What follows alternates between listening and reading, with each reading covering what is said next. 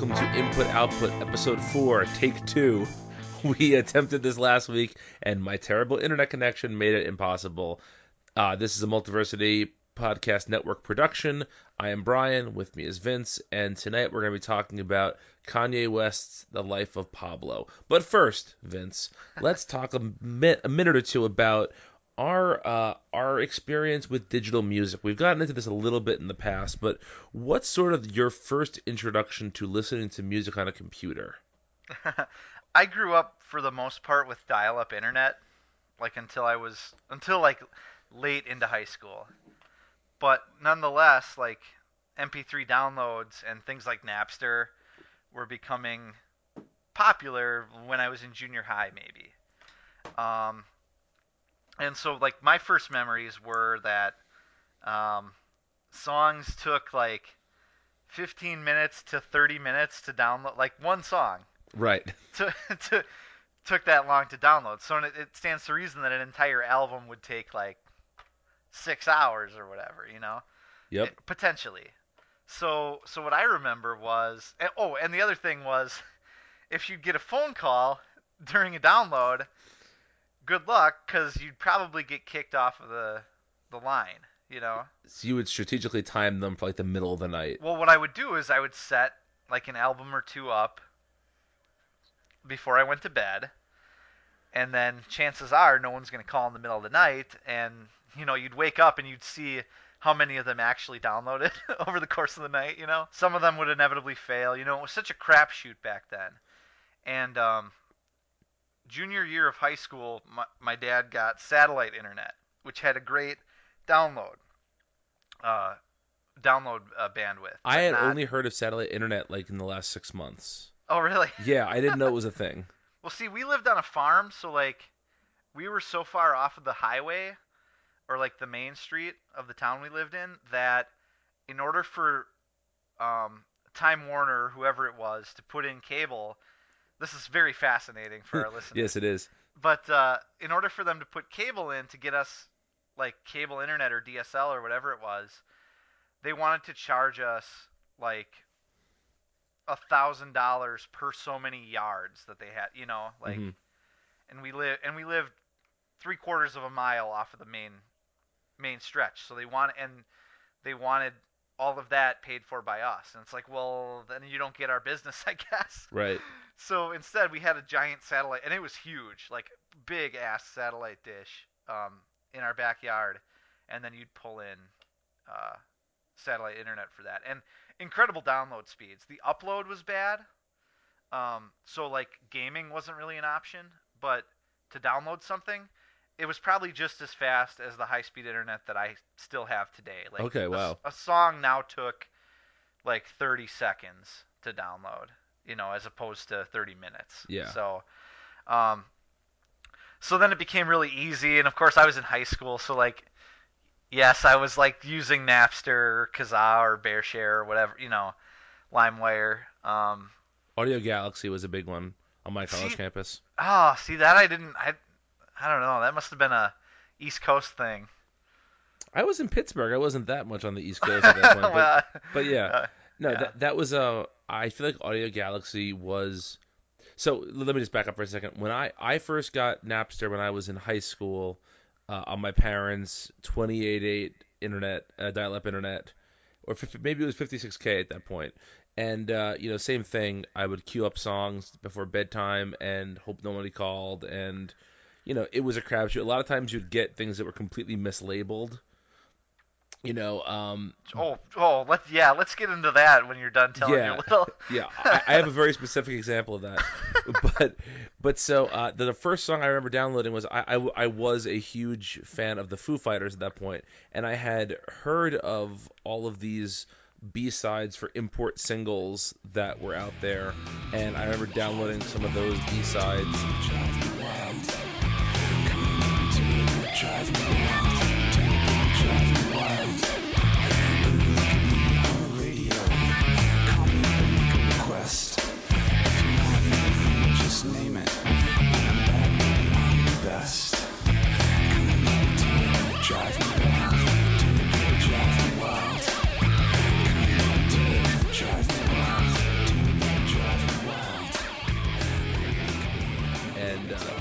also some Weezer B sides. I was really using it at that point for things that could not be purchased. So, so even as a young pirate, I was still somewhat, uh, so somewhat sympathetic to the plight of the artist. Even You had some sort of honor code. yeah, exactly. uh, but then I got to college, and the honor code went out the window because we were on this incredibly fast T3 internet, and uh, like one night, I downloaded the entire catalog of the Pixies in like three minutes. you know, I just queued up all five albums, and boop, it was done. And Yeah. uh,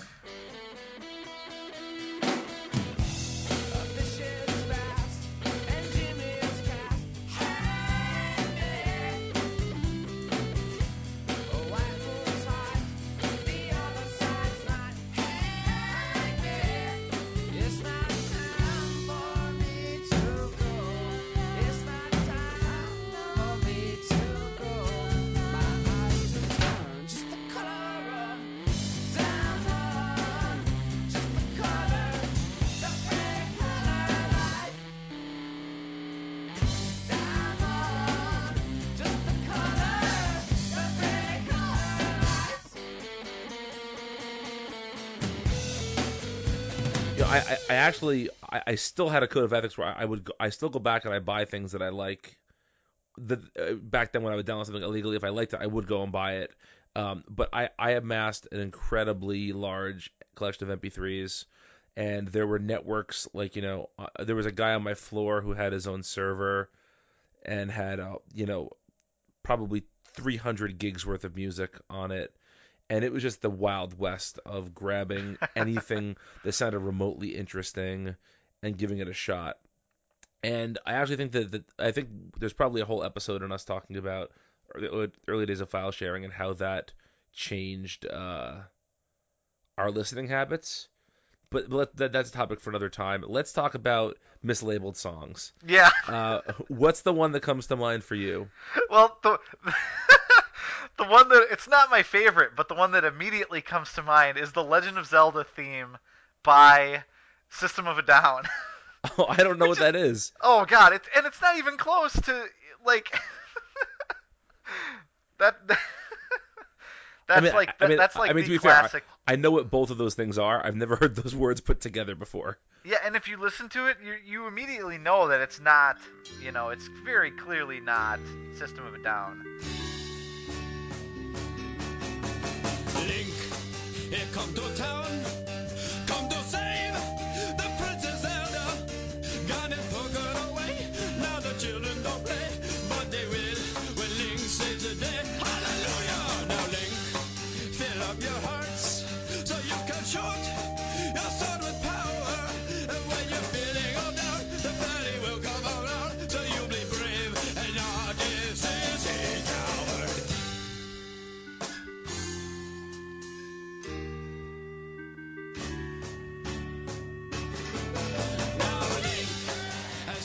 But like I don't know, like like that was how it gained popularity or something. I, I don't know. See, what what is your example? the example I always give is uh, there. So, and this is so relevant to, to, to the two of us because we've had a conversation about this artist very recently. Um, we're, you know, I'm a big Weird Al fan, and and one night I went online and just searched for Weird Al songs because I thought there had to be songs that were like Japanese bonus tracks, or things I wouldn't necessarily know. And, Uh-huh. and and there was one that he that was so widely attributed to him, he had to like publicly come out and say this is not me, and that Uh-huh. was a song called Vagina. Do you know this song? yes, I know, dude. I know the whole like fake Weird Al digital like digital download file sharing thing. Dude, like weenie in a bottle. Yup. You know, you know, weenie in a bottle. Yep. Because Weird Al would totally write a song about getting your your dick stuck in a in a glass bottle or whatever it was, you know. Um, uh oh.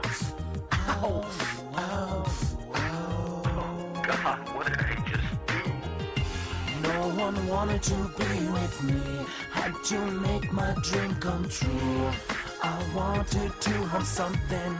I didn't know what to do. It seemed like a good idea, and no one else was around. I stuck my weenie in a bottle, and now I can't get it out.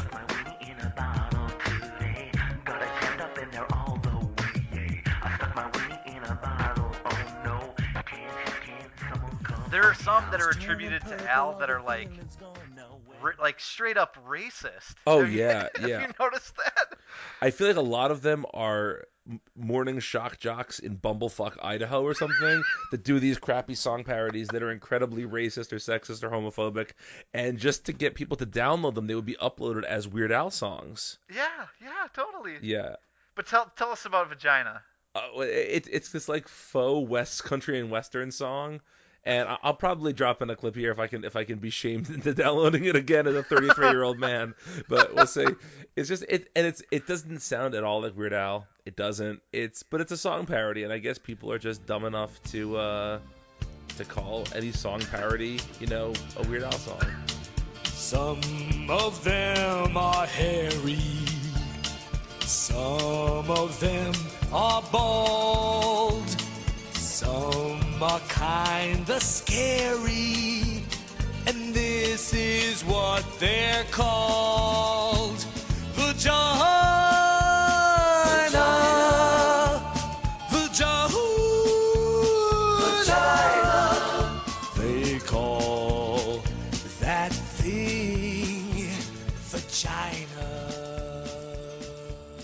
Um, but I will Weird, say Weird Al is his own genre. Exactly, exactly. I mean, he's pretty much the only credible song parody guy out there, Mhm. and has been for 30 years. So Yeah. that that says something. But the um, what I was gonna say is, I feel like one of my earliest dalliances with downloading things were those like band you know slash like doing a weird video game or TV show theme that was never actually them. So I, so while I don't know System of a Down doing uh, Legend of Zelda, I do know many other bands doing the theme songs to video games. Um, there's this band that I every six months or so I'll spend an hour on the internet trying to find out information about. They were called Eagle Slayer Okay. and I, I heard this maybe my freshman year of college, and uh, I'll definitely put a, uh, this song in the episode, and I'll try and find a link to it online and put it in the show notes. Uh, they have this song called "The Boy with the Boy with Robotic Arms," and it's it's the, it's these two guys just fucking around to the theme to Super Mario Brothers and the theme to Legend of Zelda, and just making up their own words to it. There once was a boy who was very normal in every way, except for the fact that he had robotic arms with claws. He used his robotic arms to do ordinary things, wasn't ordinary. He was extraordinary, and he amazed all of his friends with his robotic. The boy with robotic arms, he was happy and good and had fun times. And he would rip off your fingers if you stuck them into his claws. Look out, here comes the boy with the robot arms. He's got an appetite for destruction. Here he comes, he's going to eat your soul. Robot arms. um and it's this like it's it's this really weird like thing that could only have been popular like I, I bet these guys were like the class clowns of some small high school and made this and it made the it made the rounds in their high school and then just by the nature of the internet in 2001 it wound up like you know I have many friends who went to different colleges who all know this song Oh sure. you know and uh it's just it's amazing how that sort of like micro fame happened um you know for these different people. But um I, I just want to briefly move into iTunes as a discussion piece. Were you ever a guy who bought a lot of albums via iTunes? Uh, not not iTunes, but Amazon. okay. Um, I ha- I still have on an external hard drive somewhere a pretty healthy collection of uh, music that I bought on Amazon from like 2005 through 2010 or something, like when I was in college. So like a lot of the really popular indie bands of, of those particular years, like I just have all their music that I bought on Amazon. Amazon would have these crazy sales, um, like every month, where really really good albums were available for like two ninety nine. hmm You know, and it was always like, it was always only like two or three months after they came out. You know, these were still like pretty recent albums. So so iTunes was never my thing because growing up I was always a a Windows guy. Okay. Um, uh, that's changed now, but um, but yeah, Amazon was was my route. I uh I I I still probably have only bought 25 albums on iTunes maybe. Um, but there were some exclusive things. You know, I I'm a a gigantic Frank Black fan, and there was a Frank Black and the Catholics um, iTunes exclusive EP that I Now here purchased. comes Sonny Jim. See, he's raised up from the dead. Guess I'll end up just like him. Someone said, always leaving town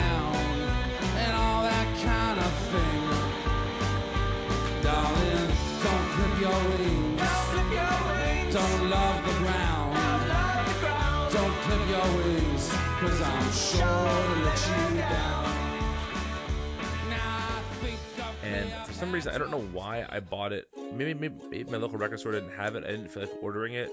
The Magnetic Fields Eye was the first full album I purchased on iTunes.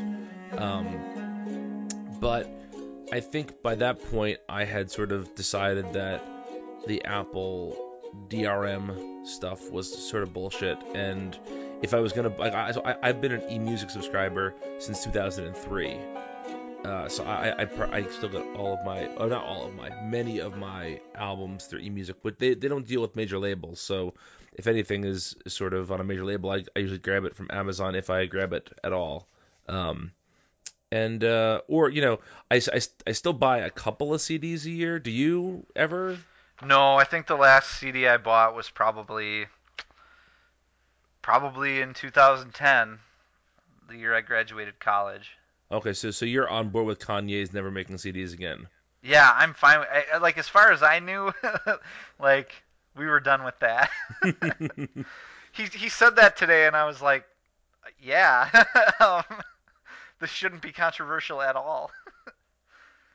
Yeah, I uh I'll still buy a CD like like uh, just this year, just last couple weeks, I bought the new Jonathan Richman CD. I'm a big Jonathan Richman fan and his stuff takes forever to show up on streaming services if it shows up at all because he always releases stuff on these tiny little weird labels. Whoa, how different we all are. Yeah, we are.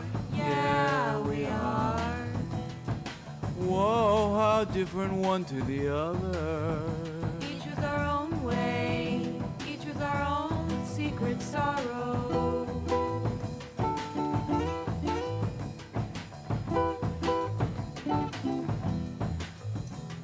I bought his CD because I'm a big fan of his and that's pretty much the way to do it is to is to buy his CD. So there are certain artists I'll still buy CDs for, and I, I'm I'm not a guy who typically buys a lot of vinyl. I have some vinyl, but I don't have a turntable set up in my house currently because having it with a three year old seems like a nightmare.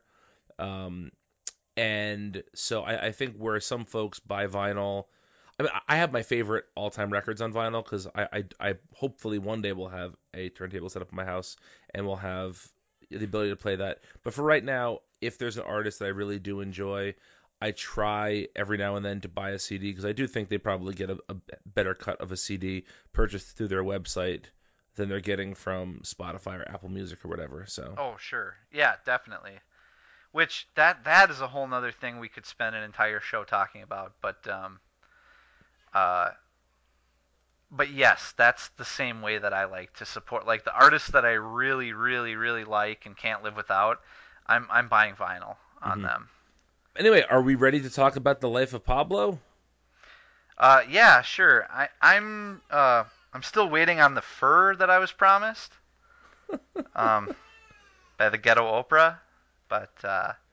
No, he does. That is in. uh Oh, I, now I don't know which song it's in.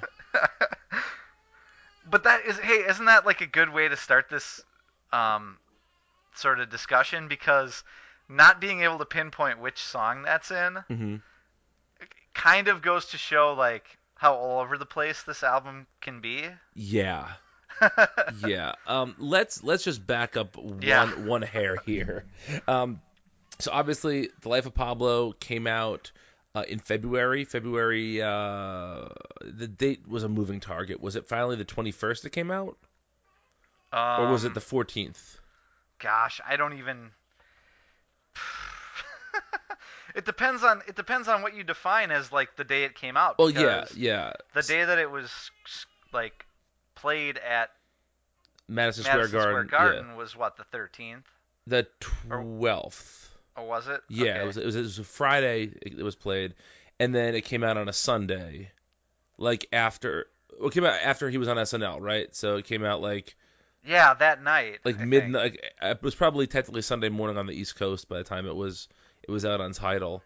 Right. Um, and it was released uh, very briefly as a digital download on KanyeWest.com for twenty dollars, and then was pulled within probably twelve hours of it being up, maybe twenty four hours, and uh, as a Tidal exclusive for one week, and then it was changed to being a Tidal exclusive forever. Forever. Yes. Um, and this isn't even getting into all the different track listings that were leaked ahead of time, leaked by Kanye himself, saying, you know, it was going to be 10 songs. And then it was going to be 13 songs, and then it was going back down to 10, and it just it just it just jumped all over the place. And the release version that we got has, uh, depending on how you're counting things, 17 or 18 songs on it. hmm Uh, if you count Father Stretch My Hands Part 1 and 2 as two different songs, which is how they're demarcated on the digital download, then yes, it is 18 tracks uh, Yeah. on the album. Um, so let's let's just jump in first of all to an overall opinion, you know, sort of on a on a uh, you know one through five, five stars being amazing, zero stars being trash. Where do you kind of rank the album? That's tough. Um, That's why I asked the tough question. yeah, I know. um, well, I feel like the discussion will explain this, but I'm gonna say a three. I want to. I want to say three and a half, but I'm gonna say a three. I was gonna say three and a half. Okay. That that was where I kind of fall on this as well.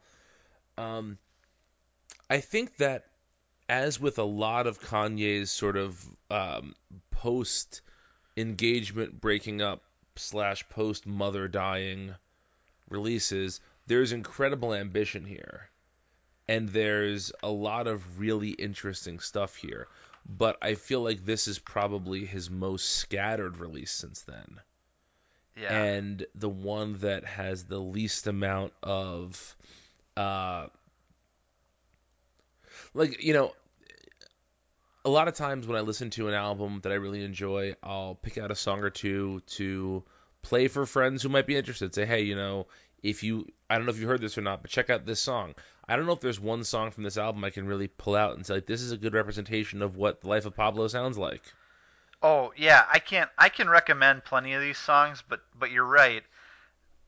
There's not really one that explains what the album sounds like, and I kind of want to get into that a little bit more. Let's do it. Okay, so so when when Kanye was like doing his like totally coked up tweeting about this album, Yeah. like in the in the days and weeks and months leading up to it, he would describe it in a lot of different ways.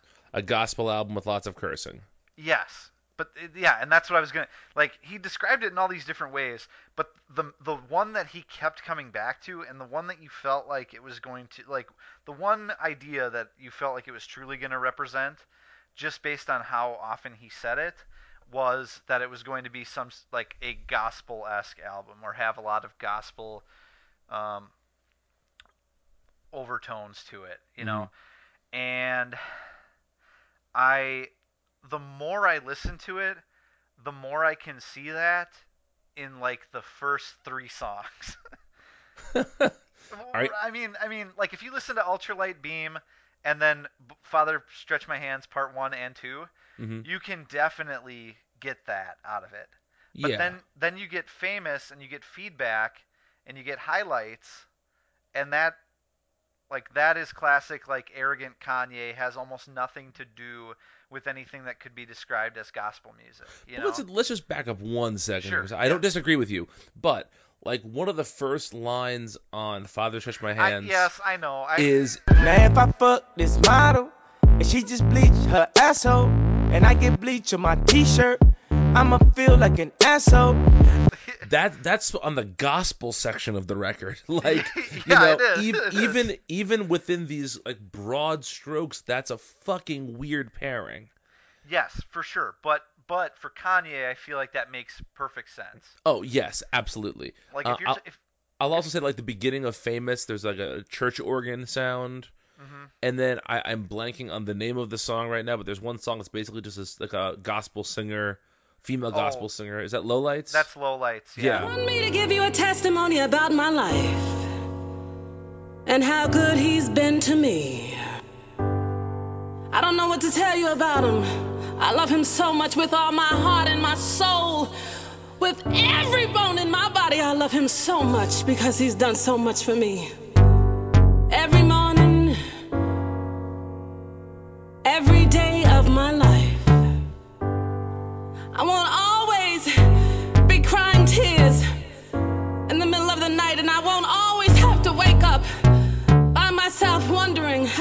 get through the day. you know, so so there's that. always- but other- You're right. Other than those little strips, there's really not a ton of gospel sound on this album, or like a gospel feel of you know. Right. Of, I- I'm not necessarily saying it's going to be a religious record, but a, a feeling of praise and happiness.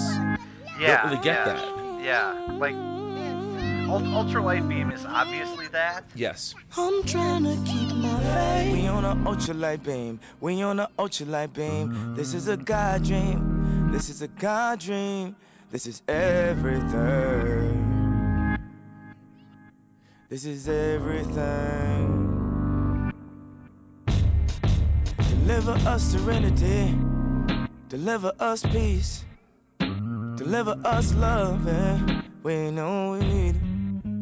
Um, and then yeah, I think there are a couple moments, like maybe two or three more moments on this album that feel like that, and they're all up front. Like they're like all in the first, I don't know, eight eight songs somewhere. You know, Yeah. Yeah. out of 18 and uh, and that's okay like i you know kanye can do whatever he wants at this point but again i think it speaks to the fact that like he clearly has an idea of what like what he's going towards or what he's aiming for and then there's all this other stuff that he can't help but throw in there right. and some of it is really good. Like, don't get me wrong, you know, like, like, famous and feedback. Those are two songs that I really like.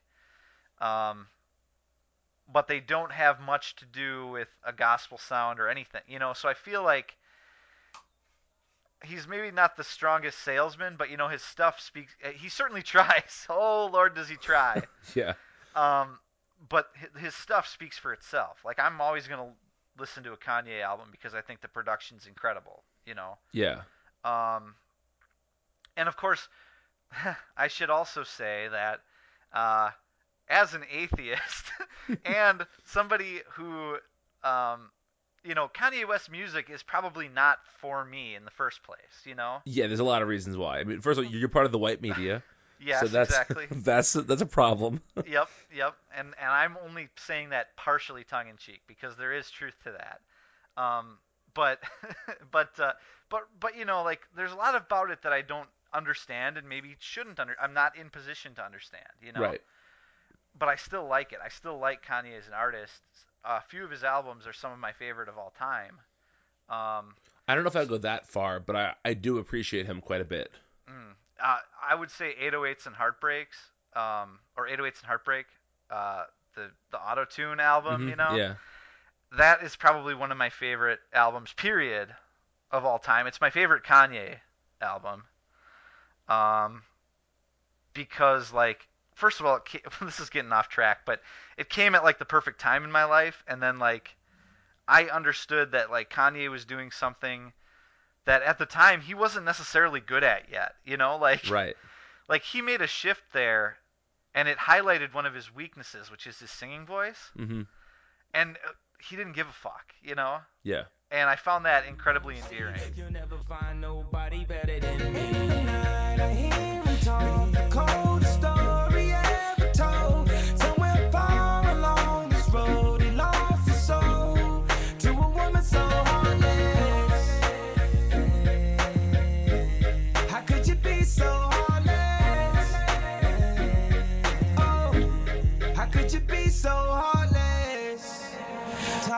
Talking, talking, talking, talk. Baby, let's just knock it off. They don't know what we've been through. They don't know about me and you. So I got something new to see. And you just gon' keep hating me. And we just Um, but anyway, that's that's all I'm saying is like he can call this a gospel album if if he wants, and like who am I to say it's not, you know? Yeah, But I think it's just it it is such a disparate album that you can't call it any one thing. And in some ways that's a good thing, but in other ways there's it makes for like a fatty album, I think, you know. yeah. The uh, to me, like the the the worst thing to ever happen to double albums was the White Album, because the White Album made it seem like everybody could do it. Because the White Album is there's no again you can't pick one song from the White Album and be like this is what this Beatles album sounds like.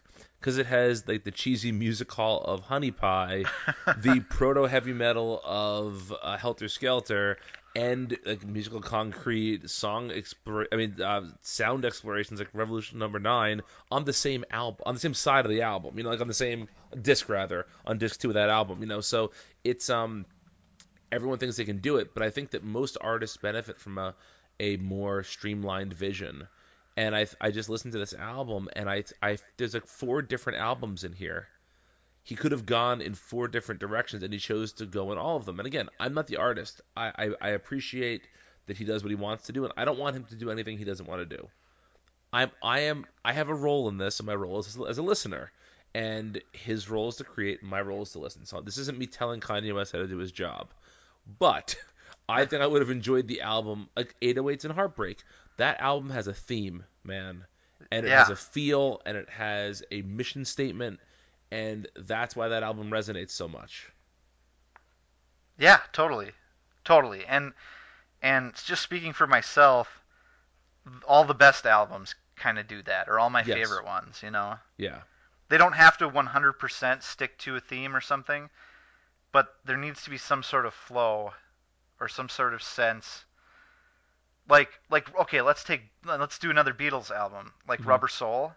Yep. That's not there's not an overarching theme to all the songs in Rubber Soul, or even like, or even like half of them, you know. But it's got a very similar sound or product, like Yep. like it was the Beatles breaking away from their poppier elements into this sort of folk rock sort of thing, you know. To, yeah, uh, to me it's always sounded like the Beatles embracing both acoustic guitars and Motown at the same time. Sure.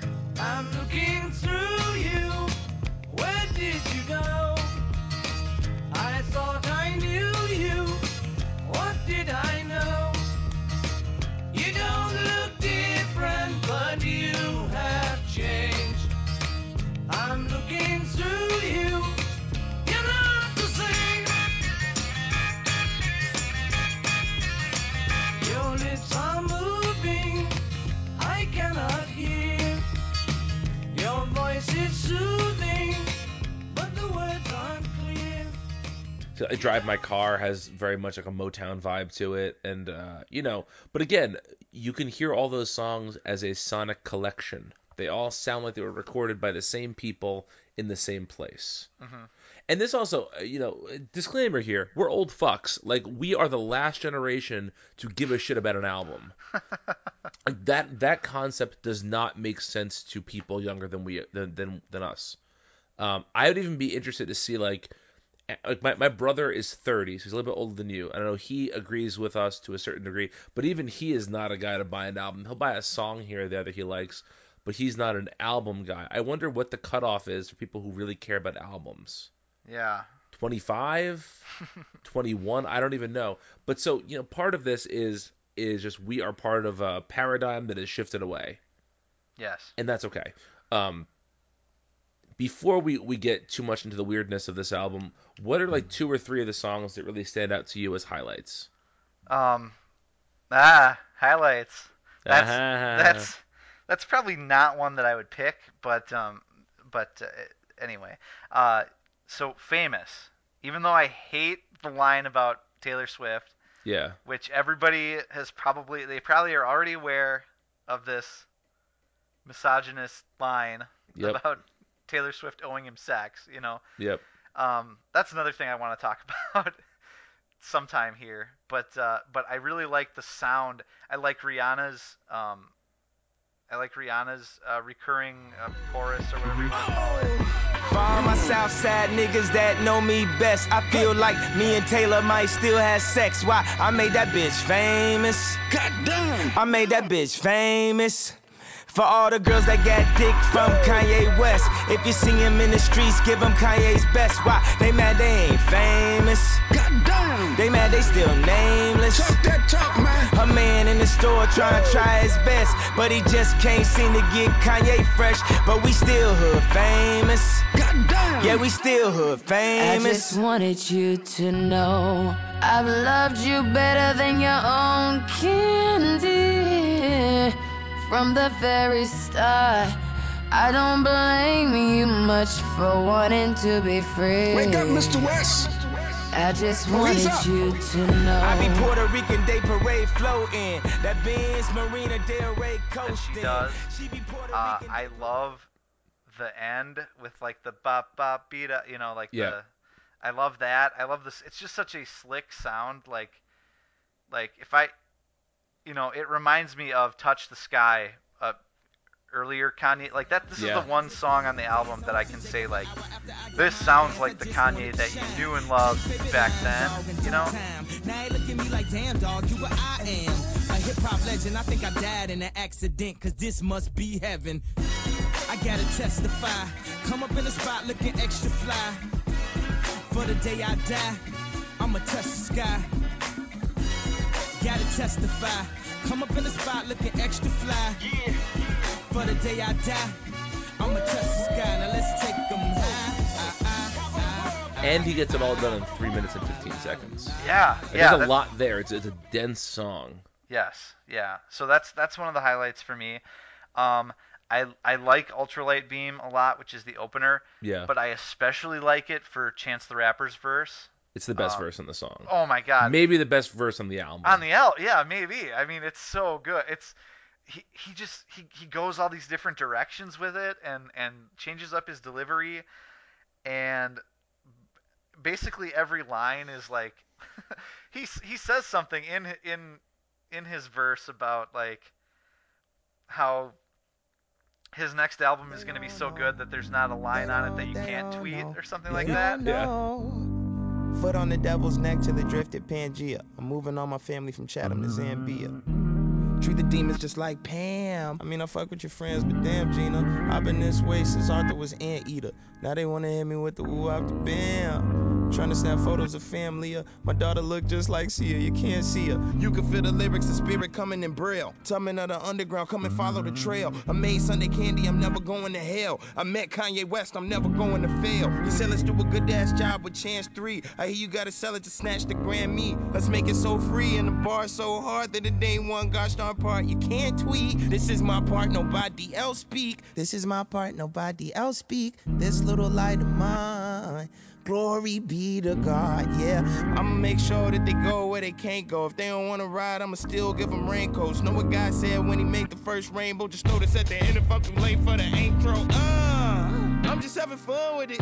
You know that a nigga was And that's how I feel about his verse on that song, period. Like ex looking back like every single line in that is is really good. Like there's not a weak. That's just such a, that's that's such a good um good feature. Um, Absolutely. Yeah. And then uh, and then I like Real Friends Okay. a lot. Mhm.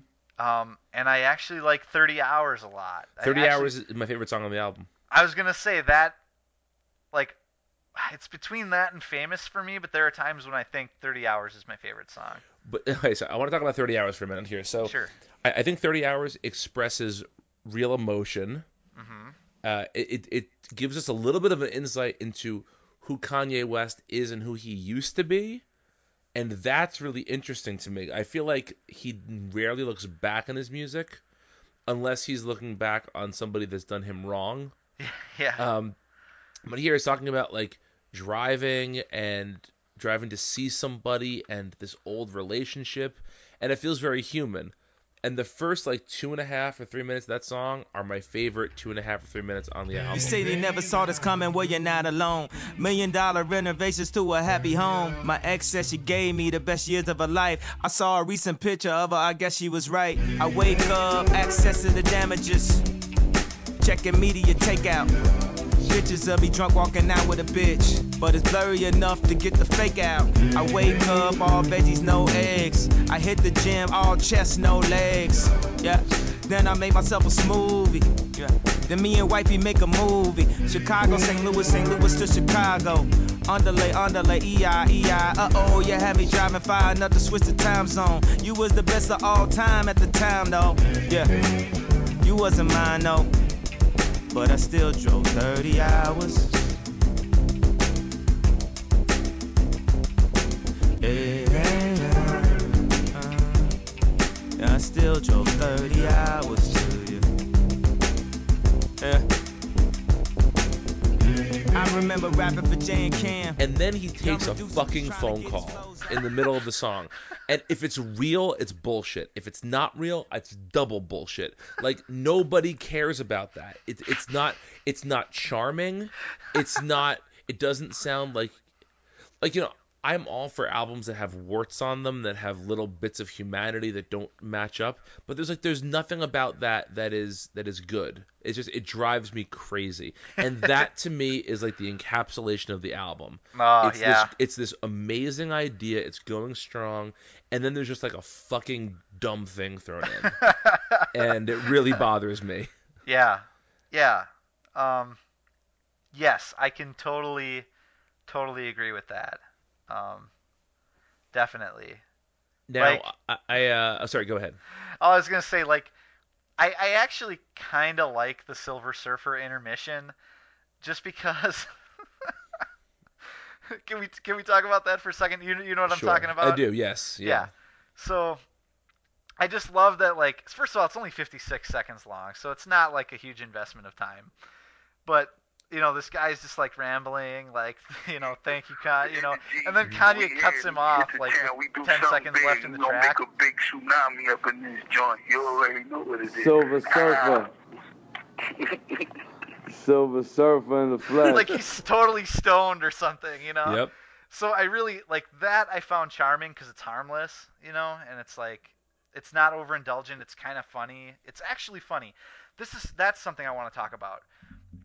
The reason why I hate the Taylor Swift line is not necessarily because it's misogynist, although although that plays a doesn't huge, it doesn't help no, it doesn't help. That plays a huge role in, in the reason why I don't like that line. But more than that, it's just not funny. Like, I don't think it's funny and I don't think it's true because and not that Taylor Swift needs my defense or anything, and that's not I'm not trying to white knight for her here. But I think she was plenty popular before he did that, you know? she was accepting an award on MTV when he did that. she she wasn't like serving food at a Wendy's and he was like, you know, I'm gonna let you finish serving this French fries, but you know, no, she was already a, a major star at that right, point. right, and, and also even though she's moved away from it quite a bit, you know, in that time she was still very much a country artist, and Mhm. she had the country base behind her, and that is a huge, like whatever you know, whatever you want to say about her over her overall popularity at the time, but country music is huge. Like Oh, I yeah. may not, I may not like much of it, but it's a huge fan base, and so she was hugely well known and popular. Yes. So first of all, it's not true. Second of all, I don't think it's like particularly clever or funny. right. Kanye can be like misogynist in the way that a comedian can be, and he's telling a joke, you know. Mhm. Yeah. And he does that on this album a couple times, and I think it's funny. Like Gold Digger is a song that I think has some very funny lines in it, Right. even though it's kind of reductive to, you know. Absolutely. 18 years, 18 years, she got one of your kids, got you for 18 years. I know somebody paying child support for one of his kids. His baby mama car crib is bigger than his. You will see him on TV any given Sunday. Win a Super Bowl and drive off in a Hyundai. She was supposed to buy your shorty Tyco with your money. She went to the doctor, got lipo with your money. She walk around looking like Michael with your your money. Shoulda got that insured Geico for your money. Money. If you ain't no punk, holla, we want prenup. We want prenup. Yeah. It's something that you need to have. Um, and when she leave, yo, but, she gon' leave with you know the, half. the key is, is when you're you're clearly trying to be funny and you are funny and i just think that that line is so flat and so unfunny and just ugh yeah i don't like it very much Yeah. um I actually want to go back and talk about the line I mentioned from Father Stretch My Hands sure but about but- the model and her asshole. That that yeah like, again, like I don't know if that. let's pull that apart a little Yeah, bit I feel like there's so much to pull apart from that one like couplet there. so. Uh, there's a great article from the Atlantic, and I will definitely put this in the show notes. Did you read this about how the album is all about fear of monogamy? yes The Life of Pablo and the Terror of Monogamy is the name of the article, and it's by um, Spencer Kornhaber. Kornhaber? Kornhaber. I don't know. It's a good article, and I feel like this line is a really interesting example of that, where he's is the reason he's gonna feel like an asshole is because the bleach is like a symbol of his betrayal of his marital vows. If so, that's a deep line if it's because he sells thirty dollar t-shirt or however many dollar t-shirts from his bullshit fashion line, 60 i believe six six dollar t-shirts, and you know, and and, uh, and that's why he feels like an asshole. Well, then he is an asshole. like you know, and and and I feel like I, there's there's an interesting parallel lyrically to talking about a literal asshole and then feeling like an asshole. Like it's it's not a dumb line, but it's it's an inc- again depending how you read it, it's either a line that says a lot about him one way or the other. yeah You know, um, I don't know how to feel about it. That yeah, that well, that's the story for a lot of uh, a lot of this album, I think. Yes. Um, there's a lot about like having a quote unquote open relationship, or um, there's one song where he talks about needing to wanting to give up the women before he loses his soul or something like that. You know hmm um, which which here here's the reason why those moments don't entirely work for me and this is not necessarily fair because you or I don't know the real Kanye West you know Absolutely. like even if you want to say that he like wears his heart on his sleeve and all this stuff that he does on social media and like how he's constantly making headlines like you could interpret that as as him being real you know hmm but is it really? You know, we don't know that. You and I don't know. You know, Right. it, you don't you don't ever know any famous person. You know, so I can only take what he gives us. And when he talks about like wanting to give this life up and like wanting to like wanting to be a a, a good dude or whatever, not that he's like a horrible guy, you know, but like or like only wanting to send out positive vibes, you know, like one of the things he tweets all the time is like hashtag all positive vibes or something like that. hmm After like immediately after he shits on somebody, you Yeah. know. Um, part of that is a contradiction that makes Kanye the fascinating and popular person that he is, you know. But another part of me then like thinks, well, so when I hear him say this stuff on this album that is potentially tinged with like regret or something, I'm not sure I really believe, you know, like it doesn't seem genuine to me. And that's I think he's a- I think he's a really tough guy to track genuineness with. sure. I think that's okay, you know, I mean Yeah. it's just going to mean that certain things in certain songs are not going to land the same way for you that they might for somebody else, I guess. Right. When you don't when you don't know the real intentions. I yeah, I I don't know. And again, that's okay. That yeah, yeah. You know, uh, nobody looks at a painting and wonders if Picasso was an asshole. I mean, actually, Jonathan Richman did in The Modern Lovers. Pablo Picasso. That's a whole other story.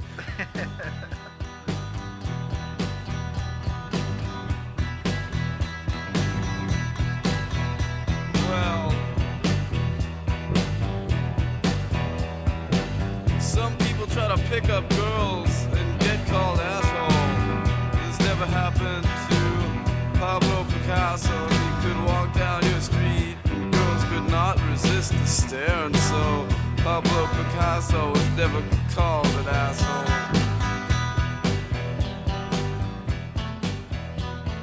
You understand what I mean? You know, it's, Yes, it's yes. um, you know, it, it's interesting. I think a conversation that kind of has to be had here is how he brings on some of the best rappers in the world to guest on this album. And in a way, that's a terrible decision for Kanye.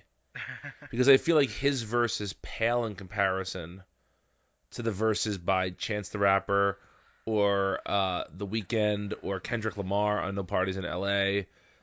No, more- no more parties in L.A. Rather. Um, yeah. yeah, you know, it's just these these guests really, in some ways, totally outshine him ability wise. That shit don't add up. You're making them mad as fuck. She say she came out here to find the A-list rapper. I said, baby, spin around and say the alphabet backwards. You're dealing with malpractice. Don't kill a good nigga's confidence just cause he a nerd and you don't know what a condom is. The hair's still good, though. The hair's still good, though. Maybe say Lamio. They ain't get yo. Make a nigga say big words and act lyrical. Make me get spiritual. Make me believe in miracles. Buddha's monks and Captain Crunch cereal. Lord have mercy. Down I hurt me. Five buddies all hurdled up on the third day. Bottle service, head service. I came in first place. The opportunity, the proper type of breast and booty cheek. And you know, I I think he'd be the first to admit he's a producer first, or at least was a producer first. Yeah. Uh, and I, I think it's interesting that this doesn't have a Jay Z verse. you know, it, he really is going to sort of the more up and coming rappers of the world versus the guys that maybe he started out with, the guys that that that made him famous. You know, he he'll say that he made Taylor Swift famous, but there's no doubt that Jay Z made him famous. Sure. Yeah. Um, but yeah, and uh, that's good. I like that. I mean, like basically, anytime you anytime you hear about a new artist um, in the hip hop or R and B world, like there's a good chance Kanye's going to work with him on on his next album. Like he's Yeah. incredibly collaborative, and I think that that's that is one of his strengths while also being one of his weaknesses. Like you like you said, you know, Yeah. like like yeah, okay, Chance runs circles around him in Ultralight Beam, and Kendrick's verse in uh, No More Parties in L.A. is the best thing about that song, but I don't want those songs without those bits. absolutely you know? not. Right. Yeah.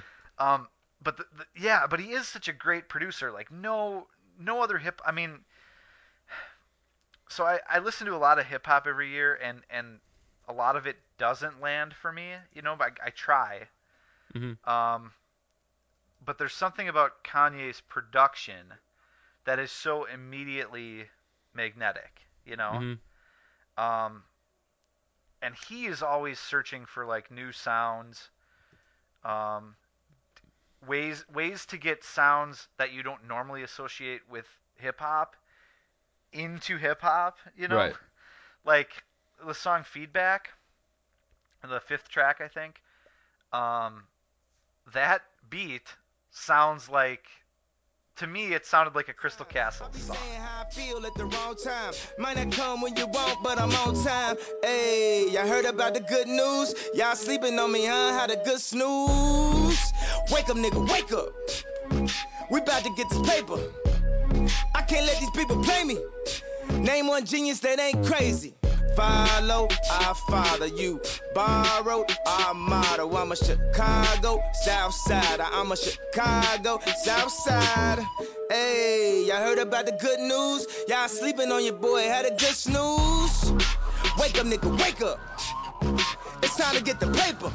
I've been out of my mind a long time. I've been out of my mind a long time. I know, I know, I shouldn't even bother with all these gossiping. No pussy getting bloggers. Fashion showing Gotham. Yeah. I need another That's- costume. that's one of my favorite songs in the album, too. Yeah, yeah, same here. And I just think like it sounds when immediate and it sounds uh, just tough. I I don't mean tough like uh, it, rough, I guess is about it, but it, it doesn't sound overworked. Yeah, right. Yeah, exactly. And um, and just unlike other, th- un- unlike a beat that you would have ever heard, you know, Mhm. in most rap music, you know, and and like I just listen to it and I think like, here's a song that's like probably not going to be one of the the most remembered tracks on the album, or you know, Mhm. it's not going to be one that everyone talks about. but it sounds like nothing else. And I could, you know, it's two and a half minutes. I could just listen to it over and over again because that beat is like hypnotic. Absolutely. Um. So so yeah, you're you're But what's weird is that like okay, let's talk about feedback for a second here. sure. That's a song that, according to the great source of all information, Wikipedia, um, has no samples in it. it. It's a complete creation of the people in the studio. Mhm. It has three listed producers, and it has one, two, three, four, five, six, seven, eight, nine, ten listed songwriters. there, there's something very odd to me about how a producer of, of Kanye West's stature either doesn't trust himself to produce this album or just thrives on collaboration so much that he brings in all these people. Oh, I think he just loves collaboration. I mean, like that's that's one thing that I'm gonna like stand up and say like, good on him, and like he's totally genuine about. Like, he he tweets out or like Instagrams pictures of him in the studio, and he's always got like all these other guys in there, and he talks about them as if they're like brothers in arms, you know, to get this album Yeah. done. I'm sorry, uh, feedback has one sample. My apologies. I just wanted to fact check Oh, myself before I had to go back and insert something in to fact check myself later. So. Sure, sure. Um, but you know, I really think he does like he thrives on collaboration, and he loves to see what ideas other people can put into his into his melting pot. You know, Mhm.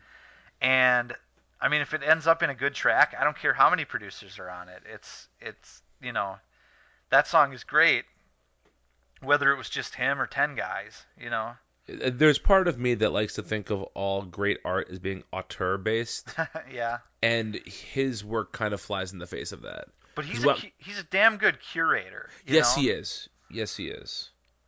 I will not disagree with that in the slightest. Um, he is an excellent collaborator and an excellent curator and an excellent. He has a great eye for talent, Mhm. as we talked about before. Um, a couple other songs that kind of stuck out to me. Um, I, I really enjoyed Feedback and 30 Hours. Those are probably my my two favorite songs on the album. Um, Ultralight Beam obviously is I think very moving and very that sets the tone for the album, which I want to talk about in a, in a minute on another note. Uh, I also, you know, No More Parties in L.A. You know, was released early, and that's obviously a pretty strong song. Um, where I think the album starts to fall apart for me is after Waves, which is track 10. Mhm. I I don't mind FML or Real Friends or Wolves. It just to me seems like Waves maybe caps off the the part of the album that is thematically joined even in the slightest way Sure. And it, that starts to unravel a little bit and the album just starts to feel very long to me um, which Yep. it is i mean it's uh it's only 59 minutes which you know is not incredibly long for an 18 track album especially considering two of those 18 tracks are under a minute and only three of those 18 tracks are over five minutes long but it still feels very long Yeah. I mean, you can definitely tell where he started tacking on. Like, you know, he said it was going to be 10 songs or 11 or 12 or whatever. right You you can feel that like either either after Wolves or at Wolves um that all that other stuff was just tacked on. And and that includes 30 hours, which is a good song on its own, but like you can it just it just that is a clean point at that Silver Surfer intermission where you can say like right okay, this is this is where and he told us on Twitter that he did this. He just literally tossed these songs on the end of the album. Right. You know. Now I have here a a quote unquote original track listing. And Again, there have been so many of these posted. I don't know if this is really the original one, but the I've listened to it. It's actually in that same Atlantic article. They cite this track listing and say if you listen to this track listing, the album is far more. There's more of a flow and a theme to it, and I think it's totally true. And I'll I'll post this in the show notes too. But just to run it down, it's it starts with famous, and then Father Stretch My Hands one and two, Waves, highlights, 30 hours, feedback, no more parties, fade, FML, real friends, wolves, ultralight beam. Mm. And I think that's really a fascinating listen because to me, ultralight beam as the opening track is like a mission statement for the album that the, that the album then inevitably fails. Yeah. Whereas if you put it at the end of the album, it's sort of this Hopeful. this It's a hopeful coda. Yeah, it's really interesting, and I greatly prefer this other track listing. And uh, I, I I I encourage you to whittle it down in your iTunes to make, or I'm sorry, on Tidal, only on Tidal. Find a way on Tidal to shift the tracks around, um, to to to give you this track listing, so that you can listen to it in this different way, which really is far better in my opinion. Yeah, I'm I'm already imagining how that would be, and I and I can see that it. You know, I can just think, yeah, that's probably better.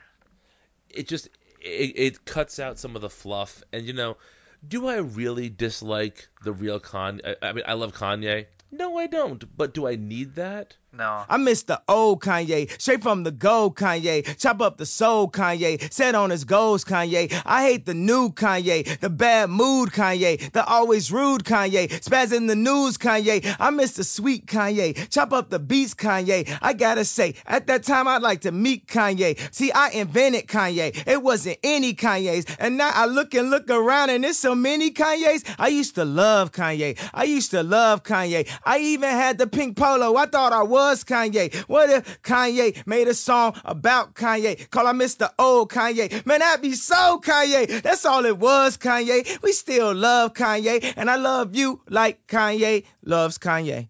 I, I like that a lot, though. I think it's I think it's pretty cute. It's the one Kanye thing that he's ever done that I would describe as cute. yeah i'll agree with that um you know but again like i don't understand why that couldn't be a throwaway thing on his website as opposed to just the same message from uh from uh Mos Def aka uh Yasiin Day. Bay, uh, which is still up there right now. Yeah, right. You know, I, I I would almost maybe I'm gonna rearrange the track list and I'm gonna throw "I Love Kanye" on at the end as a sort of Like a Her Majesty's track? a pretty nice girl, but she doesn't have a lot to say. I was just gonna to say say. that, you son of a bitch.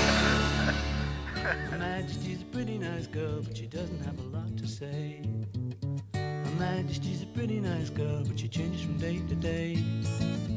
I wanna tell her that I love her a lot, but I gotta get a belly full of wine. Her Majesty's a pretty nice girl, someday I'm gonna make her mine, oh yeah. Someday I'm gonna Yeah, make her mine. I wanna agree tell with her that. that I love her a lot, but I gotta get a belly full of wine. Her Majesty's a really nice girl. Someday I'm gonna make her mine. Oh yes. Um, yeah, that's uh, that's good, man. that's a nice pull. Uh, but yeah, I think overall the album is just it's so it's the perfect Kanye West album for the first quarter of 2016. Like it perfectly encapsulates his social media presence right now and public opinion about him on both sides. You know, there there are those there's that hideous line in Famous we've talked a lot about, and there's also the hopefulness of Ultralight Beam. There's the uh, the confessional nature of 30 hours, and there's the bravado of you know so many other tracks on this album. There's just, you see the sort of the full picture of who Kanye West is and who he could be, and I like that. But I still think this feels undercooked. It feels both undercooked and overwrought at the same time, and I that's that's a hard thing to do. Uh, there are parts of the album that feel like they're demos, and there's parts of the album that feels like there was a hundred hours of manpower put into it. Yeah. And Yeah. sometimes those things happen in the same track, and that's really interesting to me also. Yeah, yeah. I, I kind of like when an artist makes choices that like throw you off, you know. Mm-hmm. But there's just so many of them. on the- you know what I mean? Like, Mm-hmm. yeah, it's exactly what you said. Um, um, so to put the way that I feel about this album in sort of a historical context with the rest of Kanye's work, um, so I already said 808s was my favorite. Mhm. Uh, my beautiful dark twisted fantasy would be second, Mhm. And that album in particular is so like you said some of these songs sound like demos or like there's some rough spots that album is so immaculately produced like every song is just like perfectly as intended You can just tell. like Yeah. so polished. So like stylistically and thematically tight. I'm living in that 21st century, doing something mean to it. Do it better than anybody you ever seen. Do it. Screams from the haters, got a nice ring to it. I guess every superhero his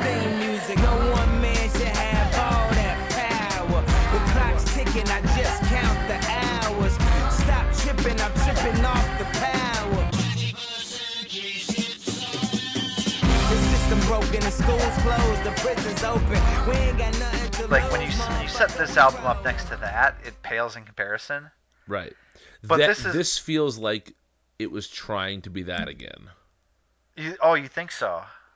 I think in some ways it is, yeah. Yeah. You, Or or maybe this maybe maybe my beautiful dark twisted fantasy is just the like what this could have been. Maybe that's what I'm I guess, yeah. say. Yeah. If if you'd have stuck more along the lines of this idea of the gospel al- album, and then maybe used that original track list, yeah, I could probably see that. Yeah.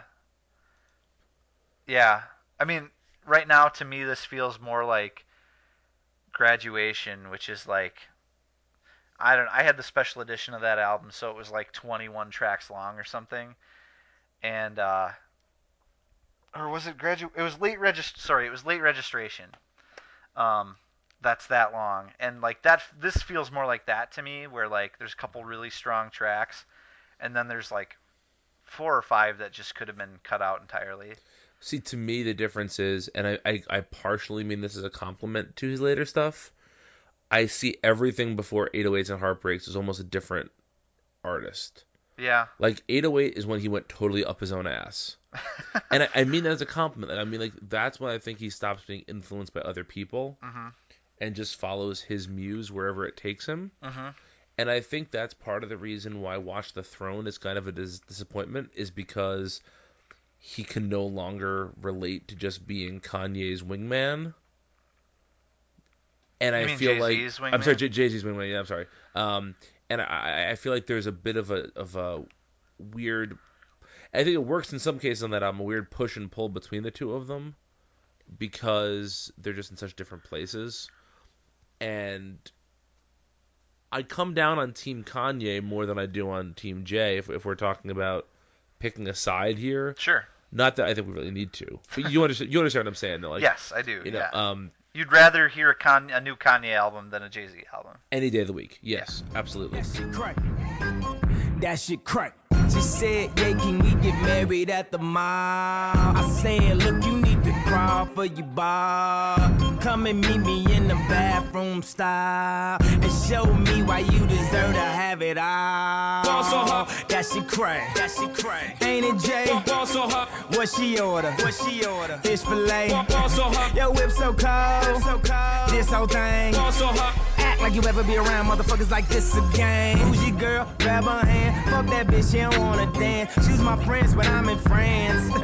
I'm just saying, Prince Williams ain't do it right if you ask me. Cause I was him, I would've married Kate and Ashley. Was Gucci my nigga? Was Louis my killer? Was drugs my dealer? What's that jacket, Margiela? Doctors say I'm the illest, cause I'm suffering from realness. Got my niggas in Paris, and But they I- going I feel like gorillas. There's a huh? certain bit of- No one knows what it means, but it's provocative.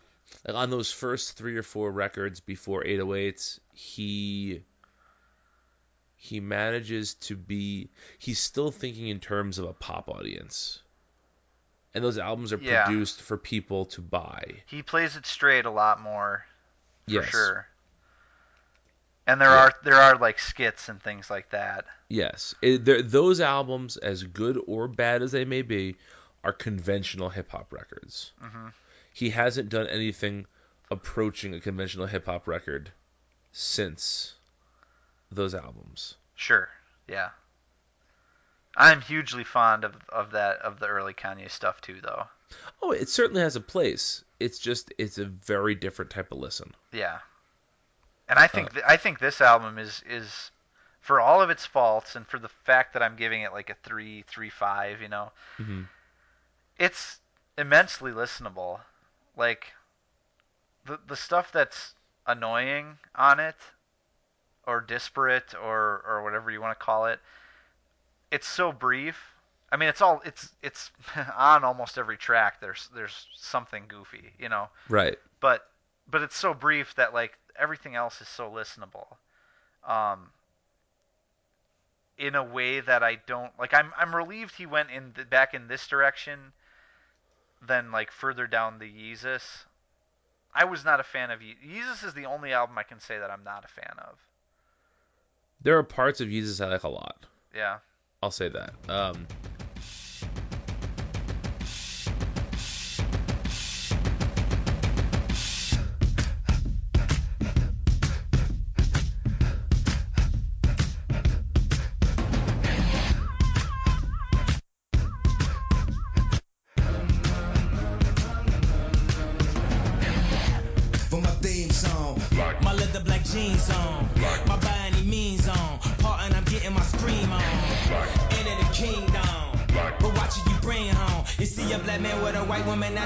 they gon' come to kill King Kong. Middle America packed in. Can't they see me in my black skin? Number one question they asking.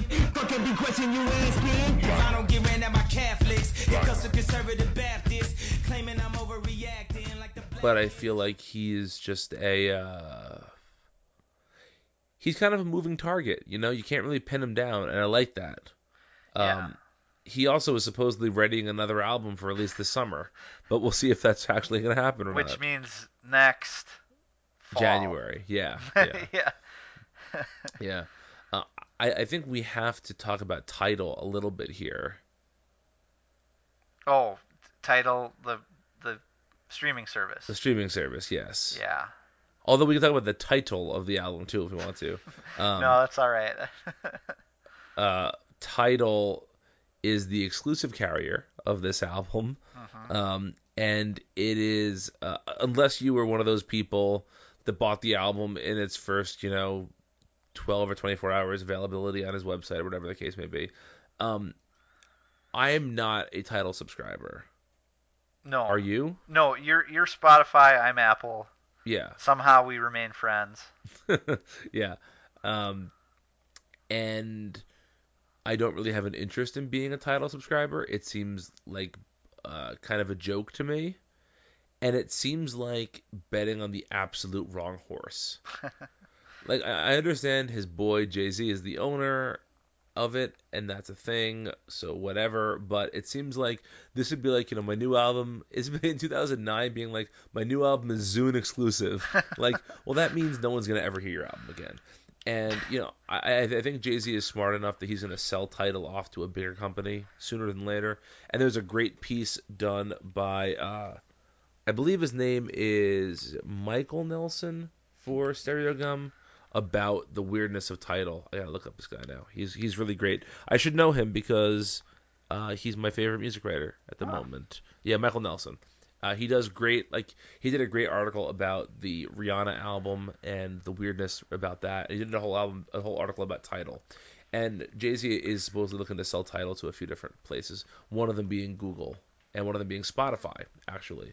um, so I don't think that this album is going to become a lost album in the sense that the format it was released on is going obsolete and it will never be reissued or anything. You know, Kanye West has made a number of claims that he's almost instantly ba- walked back from. so I wouldn't be surprised if we get a vinyl release of this or something in in six months. That wouldn't surprise me that much. But um, do you think there's any benefit to anybody of this being Tidal exclusive?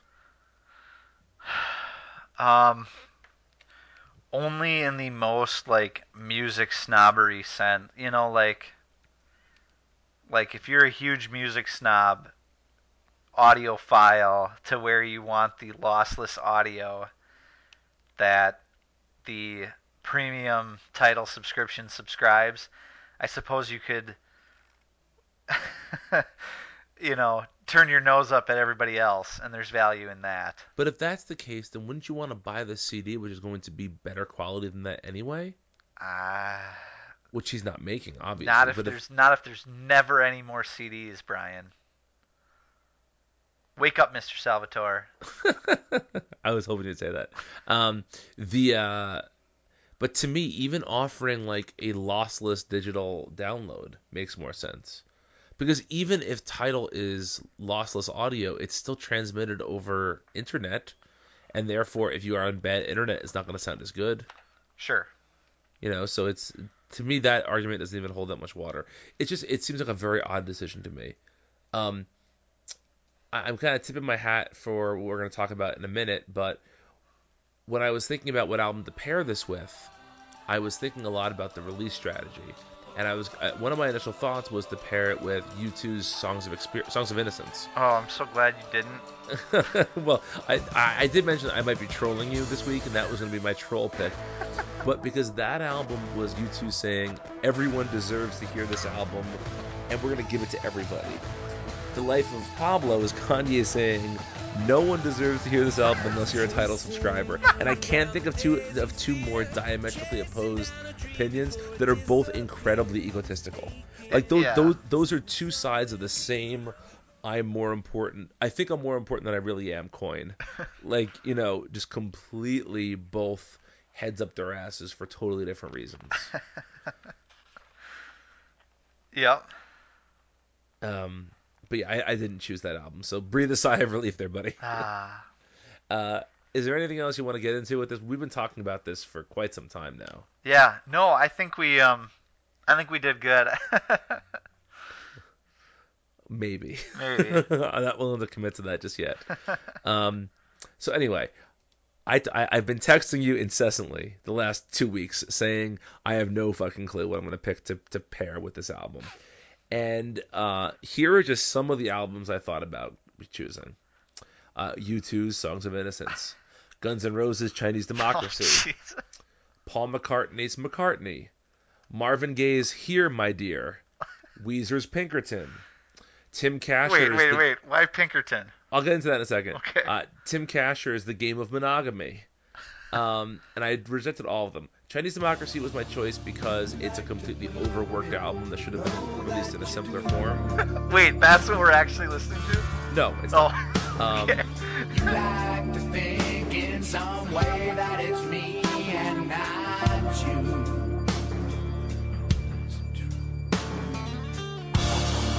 You like to have me jump and be good, but I don't want to do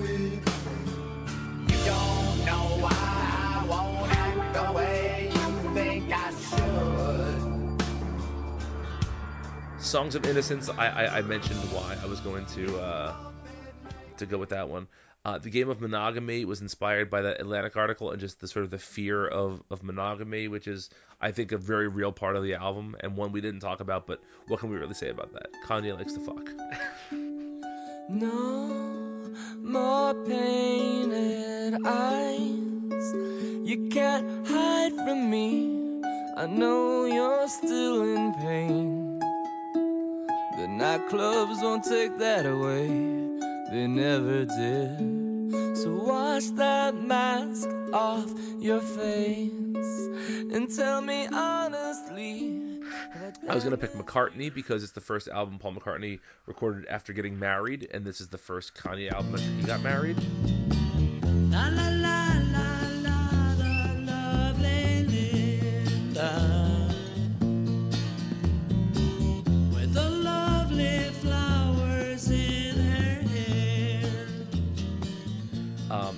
Here My Dear by uh, Marvin Gaye was a, a divorce album, and I think it's just an interesting parallel to have a marriage album and a divorce album put together. Anger can make you older. Yes, it can. I said anger will make you sicker. Anger destroy your soul.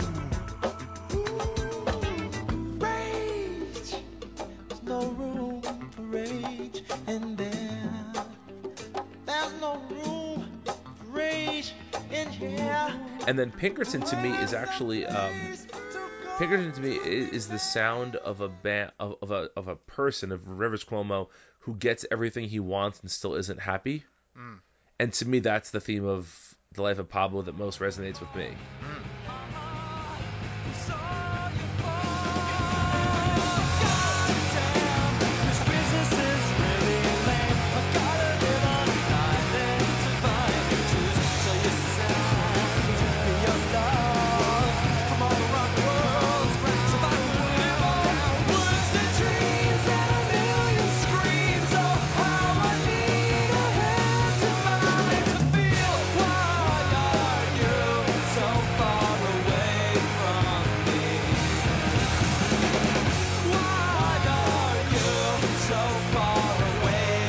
That's why I was looking at that one. But I figured we both listened to that album so much. I'm sure. Oh yeah.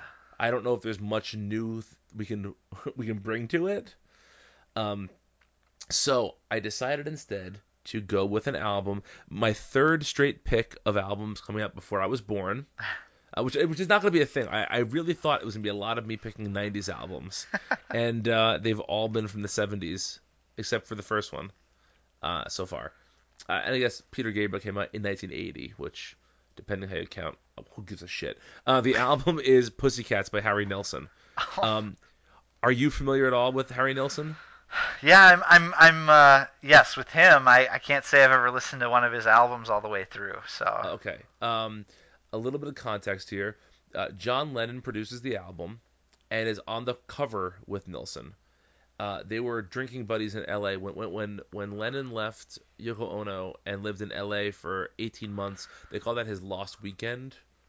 Uh, and basically, it was a time of drinking and cocaine and women and general debauchery. And the Mhm. album is called Pussycats because it's it's saying to the press like, "Oh, you have us all wrong. We're just pussycats," uh, which is kind of funny. And the album is there are so many. It to my eyes there are so many parallels with the life of Pablo um, that I can't wait to talk about next time we chat. Um, but I think you're gonna like the album. But this this, this is I think the most. This is the one I wouldn't be surprised if you really disliked. So far. okay, all right. Um, so I'm Harry to. Pussycats, Yeah. 1974. That is my pick for this week. Wonderful. Cocaine, you say? Oh yeah. yeah. No chance that uh, that Kanye was doing any cocaine when he was making or promoting this album. Well, this album has uh, on the cover there's a rug surrounded by the letters D and S to make drugs. so, and there's drugs under the table. Uh, that's literally what's on the album cover. So, yeah. Um, th- this album is is full of. th- There's a lot of really interesting stuff. There's also some great, great songs on this album. So I'm looking forward to hearing what you think of it. All right. And you guys will hear what both of us think of it in just a minute. Nice job. Yeah, that was.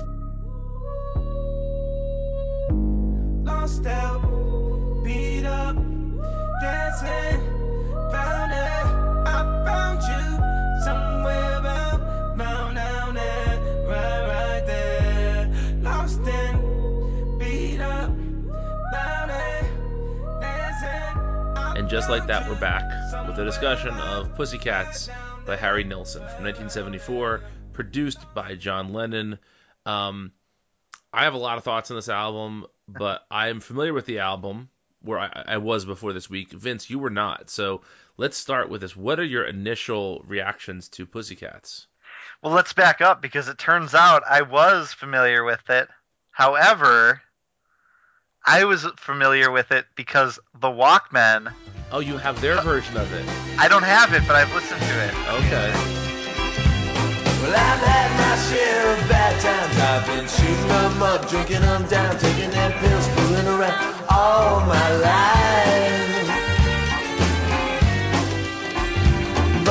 So tired of bad times. I'll have to change my ways. And I've had my share of good times. I've been moving around, living uptown, having my ass off almost And uh, yes, so like I looked at that track list again and I was like, this seems really familiar. And sure enough, so so I was familiar with the album, just not at all uh, This Harry version. Nilsson's Right. version, but the original version. So anyway, I'm sorry. Your question was, What, what were your initial thoughts? How, how did you how did you like it? um, well, I think it was a good choice for um pairing with the life of Pablo Mhm. because I feel very similar about this album compared to that album. Um, I think it's kind of a mess. Yep. Um, I think, I think for the most part, I, I understand this collection of songs, especially knowing that, you know, there might have been some drug use Yep. in the studio, you know. But at the same time, there's like two or three choices where it's like, I don't really understand what you were doing here, Right. you know. Yeah. And uh, and and I would say the same thing about Kanye's album. So Yeah, um, there there's there's one particular bit of this that to me is very indicative of the Kanye album, which is that there are parts of it that sound overly polished and overly worked that rub up right next against like the rawest, least polished stuff in the world. And I think that that juxtaposition can be very satisfying sometimes. And I think both of these albums have moments on it where that that does work, and then there are moments where it doesn't work at all. Um, both of these albums, I think, are the result of, uh, as you as you alluded to, some some drugs, perhaps some cocaine in, in particular. I think both of them are people feeling at the height of their powers, but are actually maybe a little bit um, on the way toward. You know, the the curve is dipping down a little bit, but they haven't realized it yet mhm. and I think it's also they're both very indicative of the type of albums that were possible at that time. And we'll get into sort of all of this in a little bit. But um, I think it's important to point out that one, two, three, four, five of the ten original songs on this are cover of the of the songs on the original ten track album are covers. Mhm. Um, and they're covers, I think, more or less, except for Loop de Loop, which I was not aware of, they're all songs that I knew very well. Uh, these are Yeah. not obscure covers. Um, do you have any thoughts on any of the covers before we dive into the original tracks? Um, well, I really liked his take on a Subterranean Homesick Blues. Yes. Um, by Bob Dylan. I think it's the That- best version of that song, actually. I think so too. Oh man, I was just gonna say that.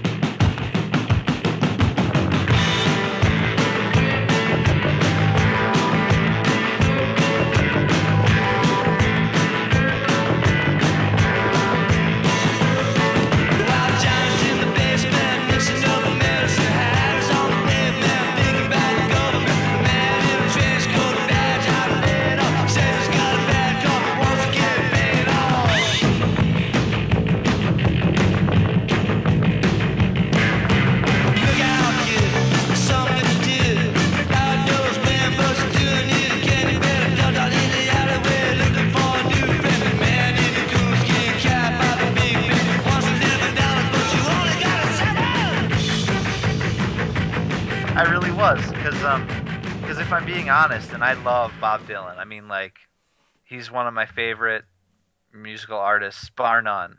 Okay. Mhm. Um, I know you're not as big a fan of him. No, I'm a huge Dylan fan. Are you? Yeah, Okay. I've seen him live twice. oh, well, all right, great. I was in the front row of a concert, a Bob Dylan concert in 2000. Oh, okay. I was confused because you once said you weren't going to be sad when he died. So I was. I'm not going to be as sad when Dylan dies as I like George Martin bummed me out more today than Dylan probably will. I'm just kidding. Um, but uh, but that particular song, I've never been a huge fan of. Um, Dylan's version or any other version I've heard because I've heard several. I mean that song has been covered Yeah. many times, you know. But I actually liked this one quite a bit, and and I think it's not only is it one of the best songs on the album just because it's such a a sick take on that song, but it's it is for my money the best version of of that. It has that song. great driving beat to it. It just it gives it some urgency, and uh, Dylan sounds at times like he doesn't even know what word's coming next in his own song. Losers, cheaters, six-time users, hanging around the theaters. Girl by the whirlpools, looking for a new fool. Don't follow leaders or watch your parking meters.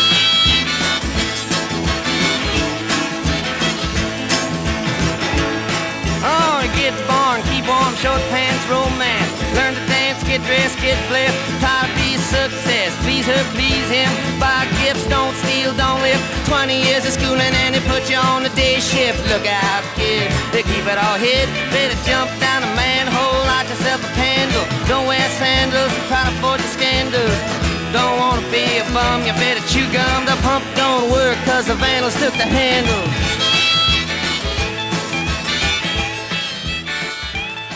And Nilsson takes it from a much more, I think, confident place. Yeah. Oh man. there's there's some weird synergy between us right now because I confident was the word that I was going to use for that too. Um, that's really weird. But that's what I felt. Yeah, I was I was listening to it. and I'm just like, like he took this this very strange song, you know, this very stream of consciousness type song, and like he he makes it sound like there's some sort of propulsion behind it, you know Yeah.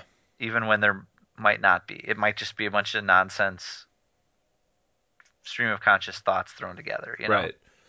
Um yeah, so so that that's a highlight. Uh Don't Forget Me is my favorite song on this thing. It's a, such a great song. It's such a great song and so heartbreaking. Um and I, I I'll say I didn't cry Okay. listening to it, but I'm thinking if I can think back, Neko Case's version was probably how I heard it first, yeah.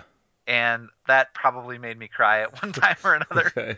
Um, because I'm a huge Nico Case fan too. Um, In the summer, by the poolside,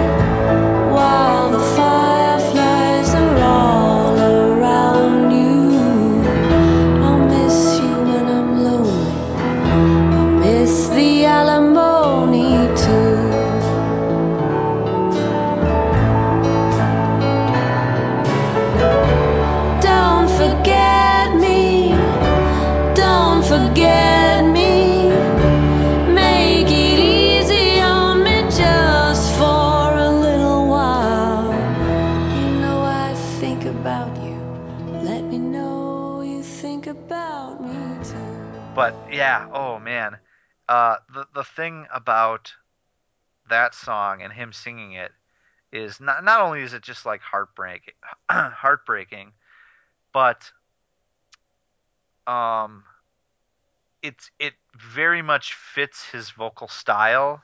hmm there's this like there's this like longing and like wavering in his voice, you know. Um, I don't know how how old was Harry Nilsson at the time that he recorded this album. Uh, probably in his mid 30s. Yeah, so But but but you got to realize he was one of the hardest drinking dudes in the world at that point. I was just gonna say it feels like he lit like like this song is the product of a life. He was 33. okay, 33, 33 going on 63 might as well then because like maybe that's a testament to his talent because like he makes you feel like he's much more old and weathered and you know than he really was. Well, part of that was that when they were recording this album, he blew out one of his vocal cords. Oh, okay. And he refused to tell Lennon about it because he didn't want to fuck up the recording of the album. And so throughout the album, his voice gets worse and worse until he lost his voice per- totally. And some say it was permanently damaged after that. Oh wow. So, um, you know, just the hard partying did not necessarily uh, sit well with with his vocals. But it does. I mean, it sounds. If he sung it in his perfect "everybody's talking" voice, Mhm. it wouldn't sound the same as No. having the grit in the voice that he has here. Everybody's talking at me. I don't hear words they're saying, only the echoes of my mind. People stopping, staring. I can't see their faces, only the shadows of their eyes. No, although that song, I love that song. Oh, it's a great song too. So yeah, smooth. Yeah. yeah. Um, and then I, re- I really like Loop De Loop too. Um, Sounds like a party. it really does. Yeah. Oddly enough, like it doesn't really fit with anything else on here, but I would argue that none of the songs maybe none of the songs sound like one another. You know. Yeah.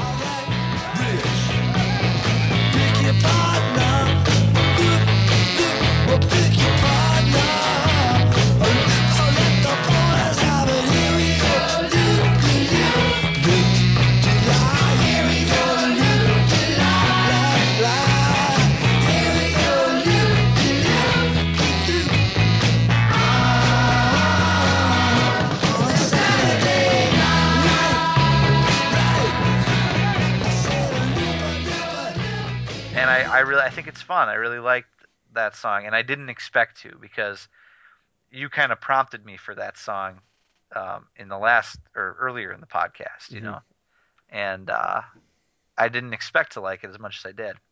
And then I, I would just say that the one thing I don't like about the album is uh, "Rock Around the Clock." hmm because I just think like so sometimes when I think and I know the Beatles used to do this in their earlier years but like when you write a song as like personal and good as Don't Forget Me you know earlier on the album I just I just don't understand ending the album with a weird cover of Rock Around the Clock again this song that's probably been covered a million times Right. and I don't know, like I don't find it as charm.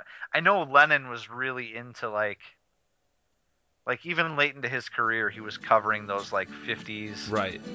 Buddy Holly esque tunes, you know. Yeah, he was really the early rock and roll stuff. When the night has come and the land is dark and the moon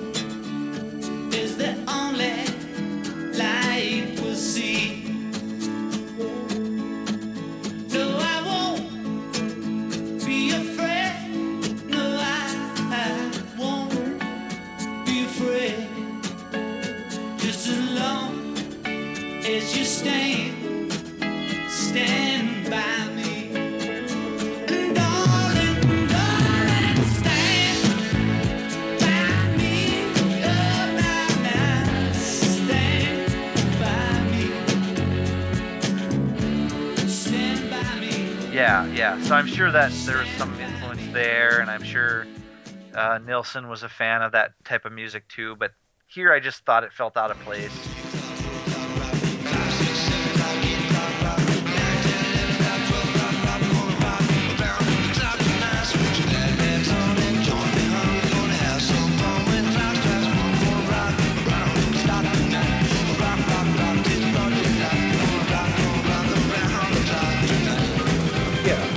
It's interesting because I feel like that's a classic song in the way that "Save the Last Dance" for me is a classic song. Mhm. But I feel like, especially on the alternate version of "Save the Last Dance" for me on the record, you hear Nilsson really put a lot of himself into it, whereas this just sounds like he's sitting in with a bar band singing "Rock Around the Clock." Yeah, yeah. Which you know, if he did that at a show, I'd be happy to to listen. But Right. I, on this album, it just doesn't. Yeah, at least "Save the Last Dance" for me, which again is not my favorite song in the world either. But uh, at least that feels like it makes sense on this album. There's a longing to that. You can dance every dance with the guy who gave you the eye. Let him hold you tight.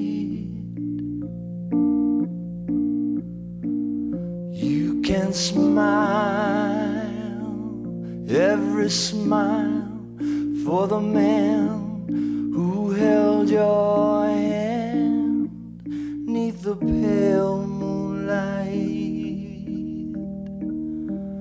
But don't forget who's taking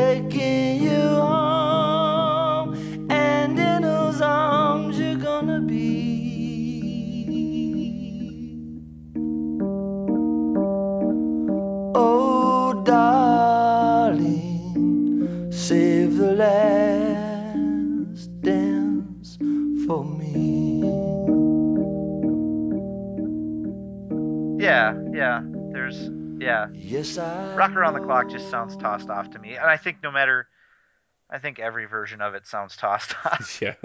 The Happy Days theme song. I will not sit here and let you besmirch the good name of Happy Days. One, two, three Yeah. o'clock, Um, four o'clock, rock. Five, six, seven o'clock, eight o'clock, rock. Nine, ten, eleven o'clock, twelve o'clock, rock. We're gonna rock around the clock tonight. Put your glad rags on. I think there's a there's an interesting conversation to be had about the the comparison between the uh, the covers on the album and the original songs. So, like, Many Rivers to Cross would not have been that old of a song at this point. Uh, Subterranean Homesick Blues would have been like six or eight years old. Um, Save the Last Dance for me and Rock on the Clock would have been, you know, probably 15 or 20 years old at this point. But it's a really odd collection of covers, isn't it? Or is that just is that just me? Like it's an no. odd assemblage. It's it's not like it's all songs from his childhood or all songs from you know uh, the recent past. It's it's an odd mix of cover songs. I completely agree. And usually there's a, you know, there's usually there is some thematic through line when an artist chooses to cover songs for a for a album proper. Mhm. You know, Yeah, like he has an album called Nilsson Sings Newman where he sings Randy Newman songs. oh that that would be great. I got I gotta check that out. It is well worth checking out. It's really good, and it's- it's before Randy Newman was really capital R, capital N, Randy Newman. You know, it's um, so it's songs that Uh-huh. I wasn't necessarily familiar with. Like he's not singing "Short People," let's put it that way, or "I Love L.A."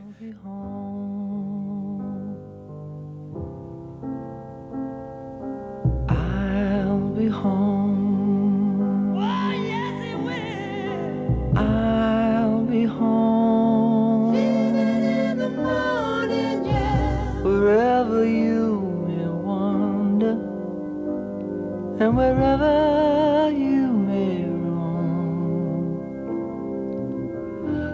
come back, and I'll be waiting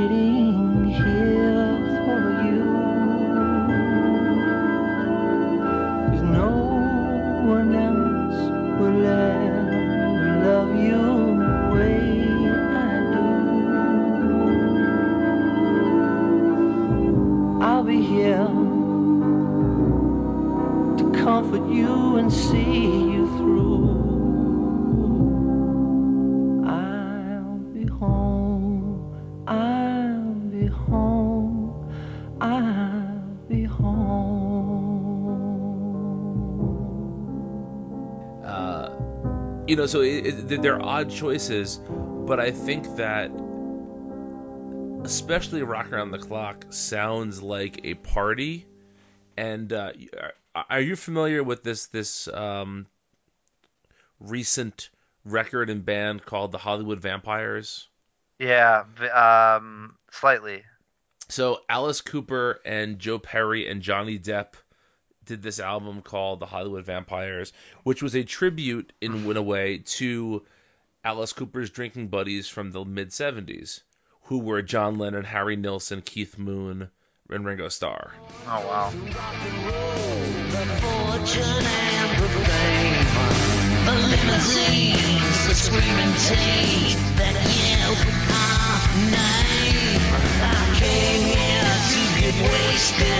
But it just ain't the same. I'm raising my glass and tossing it back, but I can't remember why. So let's have another for all of my brothers who drank until they died my dead drunk friends. In some ways, I think Rock Around the Clock sounds a lot like what those guys might have been doing after coming home from the bar at 2 in the morning and just picking up instruments and just, you know, fucking around. So I, I, that song, I guess I kind of understand the inclusion of. Hey guys, Brian here. I meant to mention this during the show. Uh, Rock Around the Clock is of note because it has three drummers on it: the legendary Jim Keltner, the legendary Ringo Starr, and the legendary Keith Moon. Um, that's all. Back to the show. More than the other ones, like Many Rivers to Cross, is a reggae song that is not Mhm. presented in any reggae way here. It's very um, schmaltzy and you know overproduced.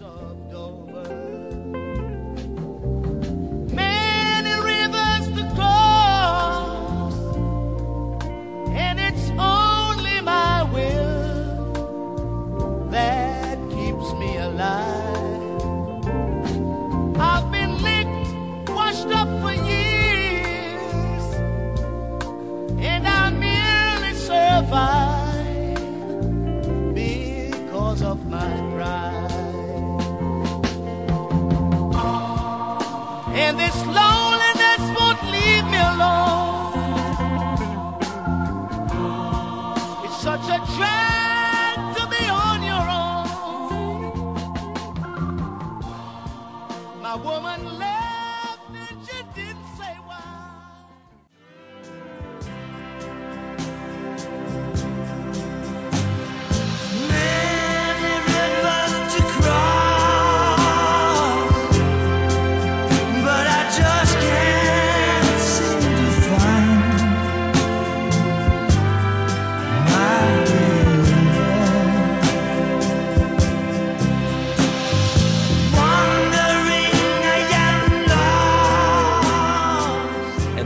rubs up against this raw, incredible subterranean homesick blues.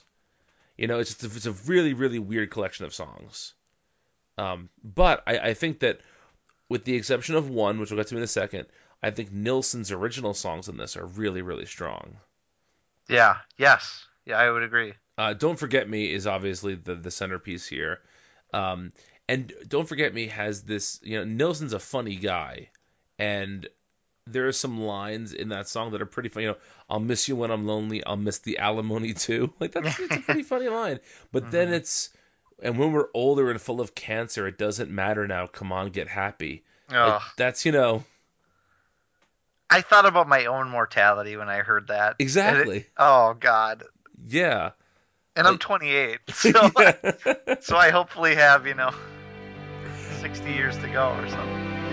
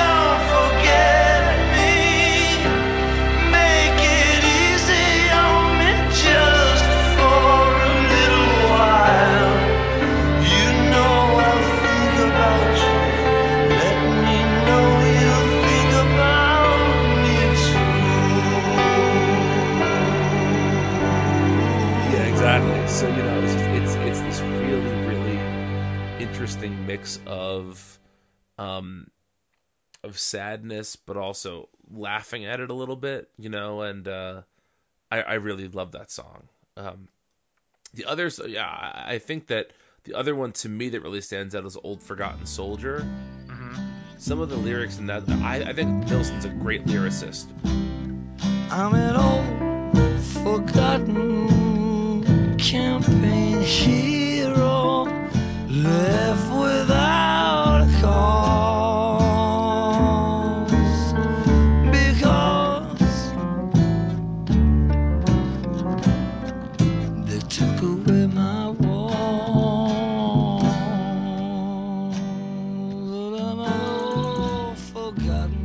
hearing about this person who kind of wants to uh who who doesn't doesn't have a place in the world anymore. It's a really sad song, but it's not presented mo- in a maudlin way. Yeah. It's just very matter of fact, and uh, yeah, I, I really enjoy this song as well. Yeah, definitely. And I like I like Black Sails too. If Black Sails gets real weird, that's actually the one to me that is uh that doesn't maybe hold up as well. Oh, really? Yeah, ha- ha- have you like spent any time with the lyrics themselves on that? Um, not. I guess not really. Okay, see, I, I I love the melody to that song. I think it sounds really good. But then you realize it's like all a big. Uh, I'm pretty sure it's a song about cunnilingus. Oh, I like it even more. a treasure map is hidden on your legs. Your veins are very close. Someday I'll wrap my big yardarms around your legs and sail away. I'll bury my heart on some island. Sure. And then the, the last part of it says, "You're so veiny, you probably think this map belongs to you." So it's like a That- Carly Simon goof.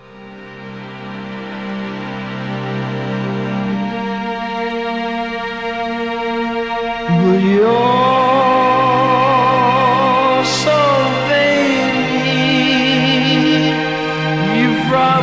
They this map belongs to you.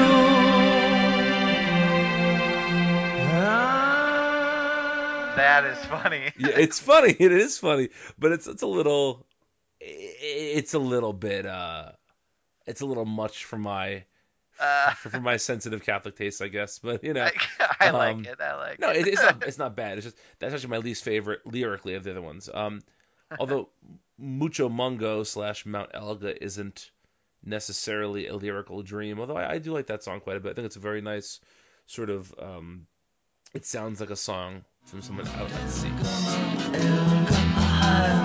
mountain I climb as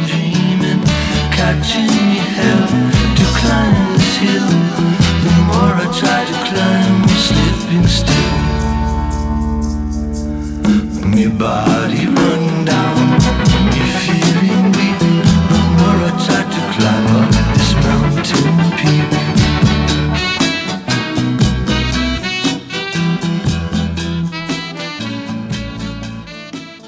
that also about cunnilingus? Not as far as I know, Okay. but you know, it totally could be. Yeah. In in a way, aren't all songs about that? There's actually um are you familiar with the the artist who goes by the name of One Line Drawing?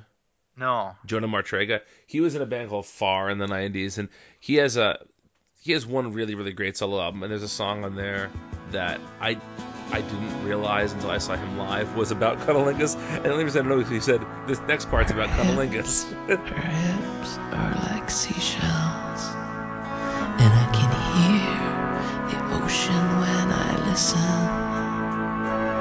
Her hips, her hips are like seashells, and I can hear the ocean when I listen. you uh so Her hips, listening to the hips are like what about it do you think? Because I, you know, obviously I, I picked it because I thought it tracked well with with the life of Pablo. But what about it to you makes it a good pairing?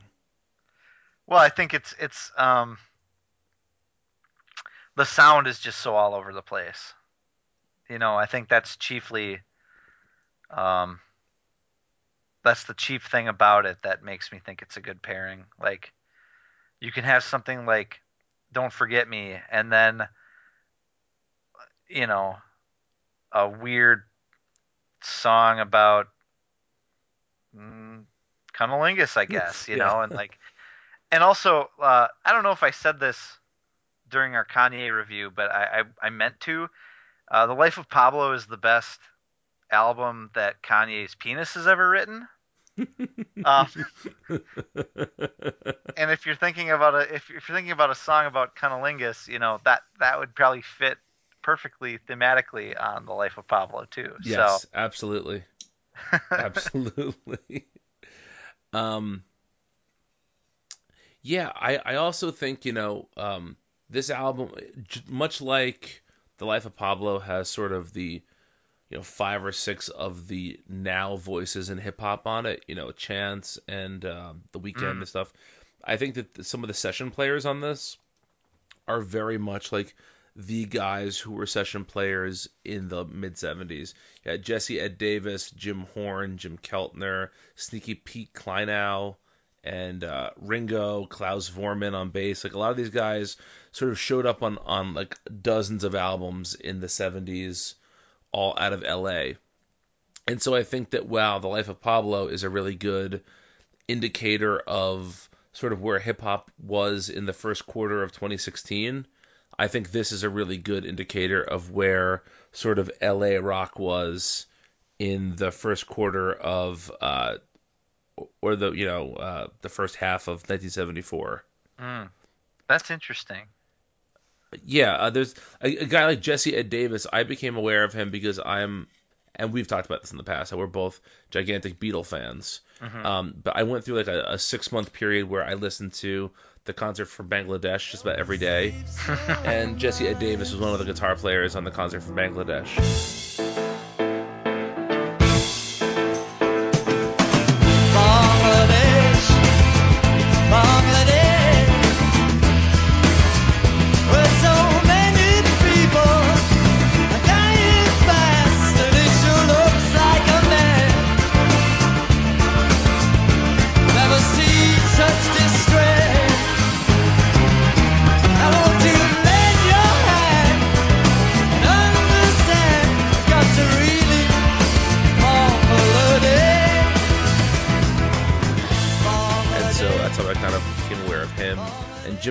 has played with everybody in the universe a hundred times.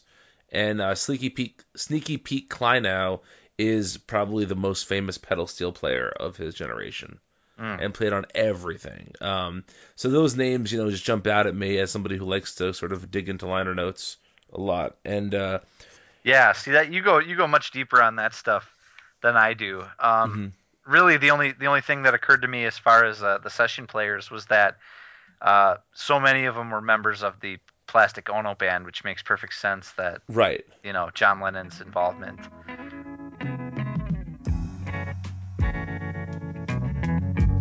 Cookie.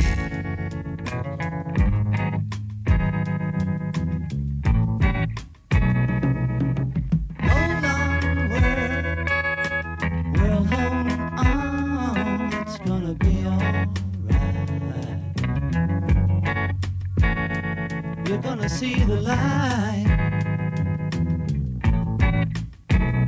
Oh, and when you're warm, really warm, well, you get things done like they've never been done. So hold on.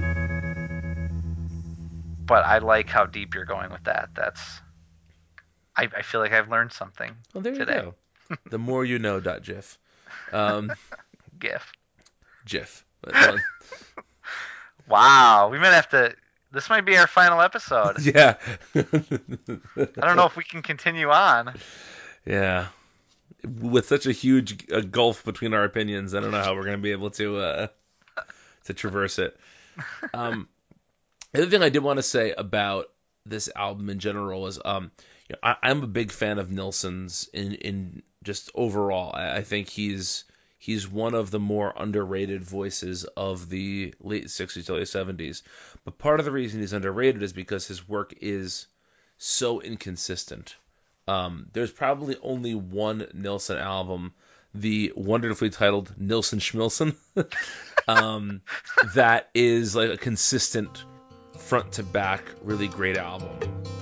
Brother bought a coconut, he bought it for the dime. His sister had another one, she paid it for the lime. She put the lime in the coconut, she drank and pulled up. She put the lime in the coconut, she drank and pulled up. She put the lime in the coconut, she drank and pulled up. She put the lime in the coconut, she called the doctor, woke him up and said, Doctor, ain't there nothing I can take? I said, Doctor,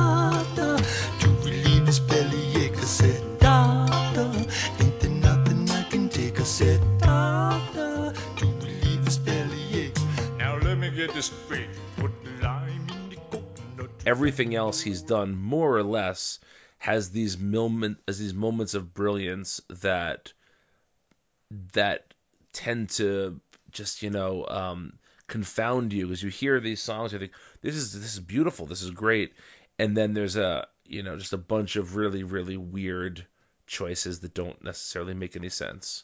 Um, you know, I don't know if you're aware of this or not. He scored the Robert Altman Popeye film. Yeah.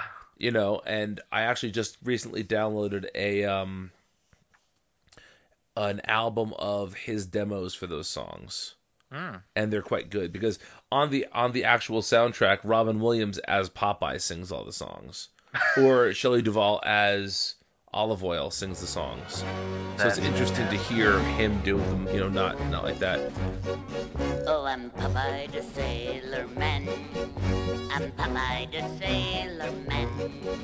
I'm strong to the finish, cause I eat my spinach. I'm Popeye the Sailor Man. Well, I'm Popeye the Sailor Man. I'm Popeye the Sailor Man. I'm strong to the finish, cause I eat my spinach. I'm Popeye the Sailor Man. I'm one tough kazoo, just for chase off blues. But um, I also think that he has some of the best album titles ever. Uh, Nilsson Schmilsson, Son of Schmilsson, a little of touch of Schmilsson. a little touch of Schmilsson in the night. uh, you know, AKA Black Sails. Yeah, exactly. Um, and then he, you know, uh, the other thing is, have you ever seen the animated film The Point? No. When I was a kid, I loved this movie. It's this animated film from the 70s that um, the reason I was made aware of it is I was this, you know, we've talked about being big Beatles fans, but I, I don't know if you understand. Like when I was a kid, I was like freakishly obsessed with the Beatles, Okay. and one ver- the point one of the versions of it was um, narrated by Ringo Starr, and that like my dad knew I would like it and rented it from the video store, knowing that I would like it because Ringo was the voice of it. But Nilsson co-wrote the story and wrote all the music for it, and there's some really beautiful stuff on that album too. And it's a really fun kind of kids movie. The morning when I wake up, she may be gone. I don't know. And if we make up just to break up, I'll carry on. Oh, yes, I will.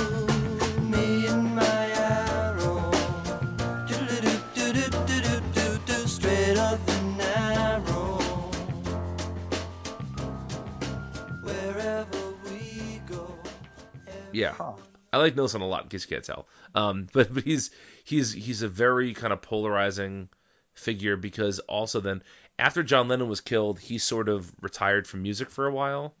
He was really really shaken up by Lennon's death, Hmm. and uh, you know his own career had not been going all that well for some time at that point, and he had gotten sick because he just took such poor care of himself and uh, you know really didn't do anything after you know the um, the Popeye soundtrack in 1981 is his the last recording released during his lifetime, the last full record. He didn't die until 94, 95, I guess, and but the, the last like 15 or 16 years of his life, he did not release any music.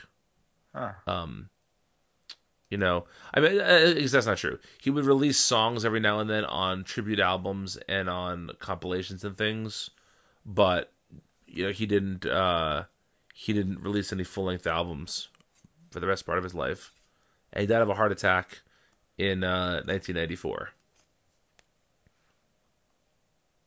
Hmm.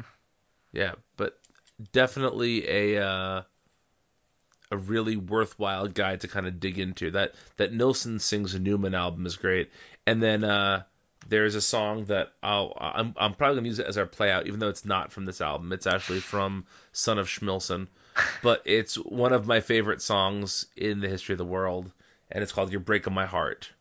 Hmm. Um, so we'll we'll hear that in just a minute. But anything else to add before we wrap up this conversation? No, I don't think so. So, what are we going to be listening to next time, Vince? We are going to listen to Esperanza Spalding's Emily's Devolution. I know nothing Or- about this. Or de-evolution. I don't I or D plus evolution as it's as it's literally written. I know You, nothing you know no- you know nothing about it. No. Oh, oh, this is going to be fantastic. I'm I'm excited to hear. I don't want to know a thing about what you think about it until next week. I you have you have intrigued me, Vincent. That that is a that's an album that uh, just came out on the fourth of March. So check it out. okay. Uh, if people want to check us out on Twitter, where would they do that for you? Uh, at VJ underscore O S T R O W S K I, and I'm apparently baffling Brian Salvatore with my picks. This is a good thing. And I am at Brian Needs a Nap, as always, giving you Mets hot takes and uh, retweeting things I find funny. um, yeah, so thanks for listening, and uh, see you soon. You're breaking my heart.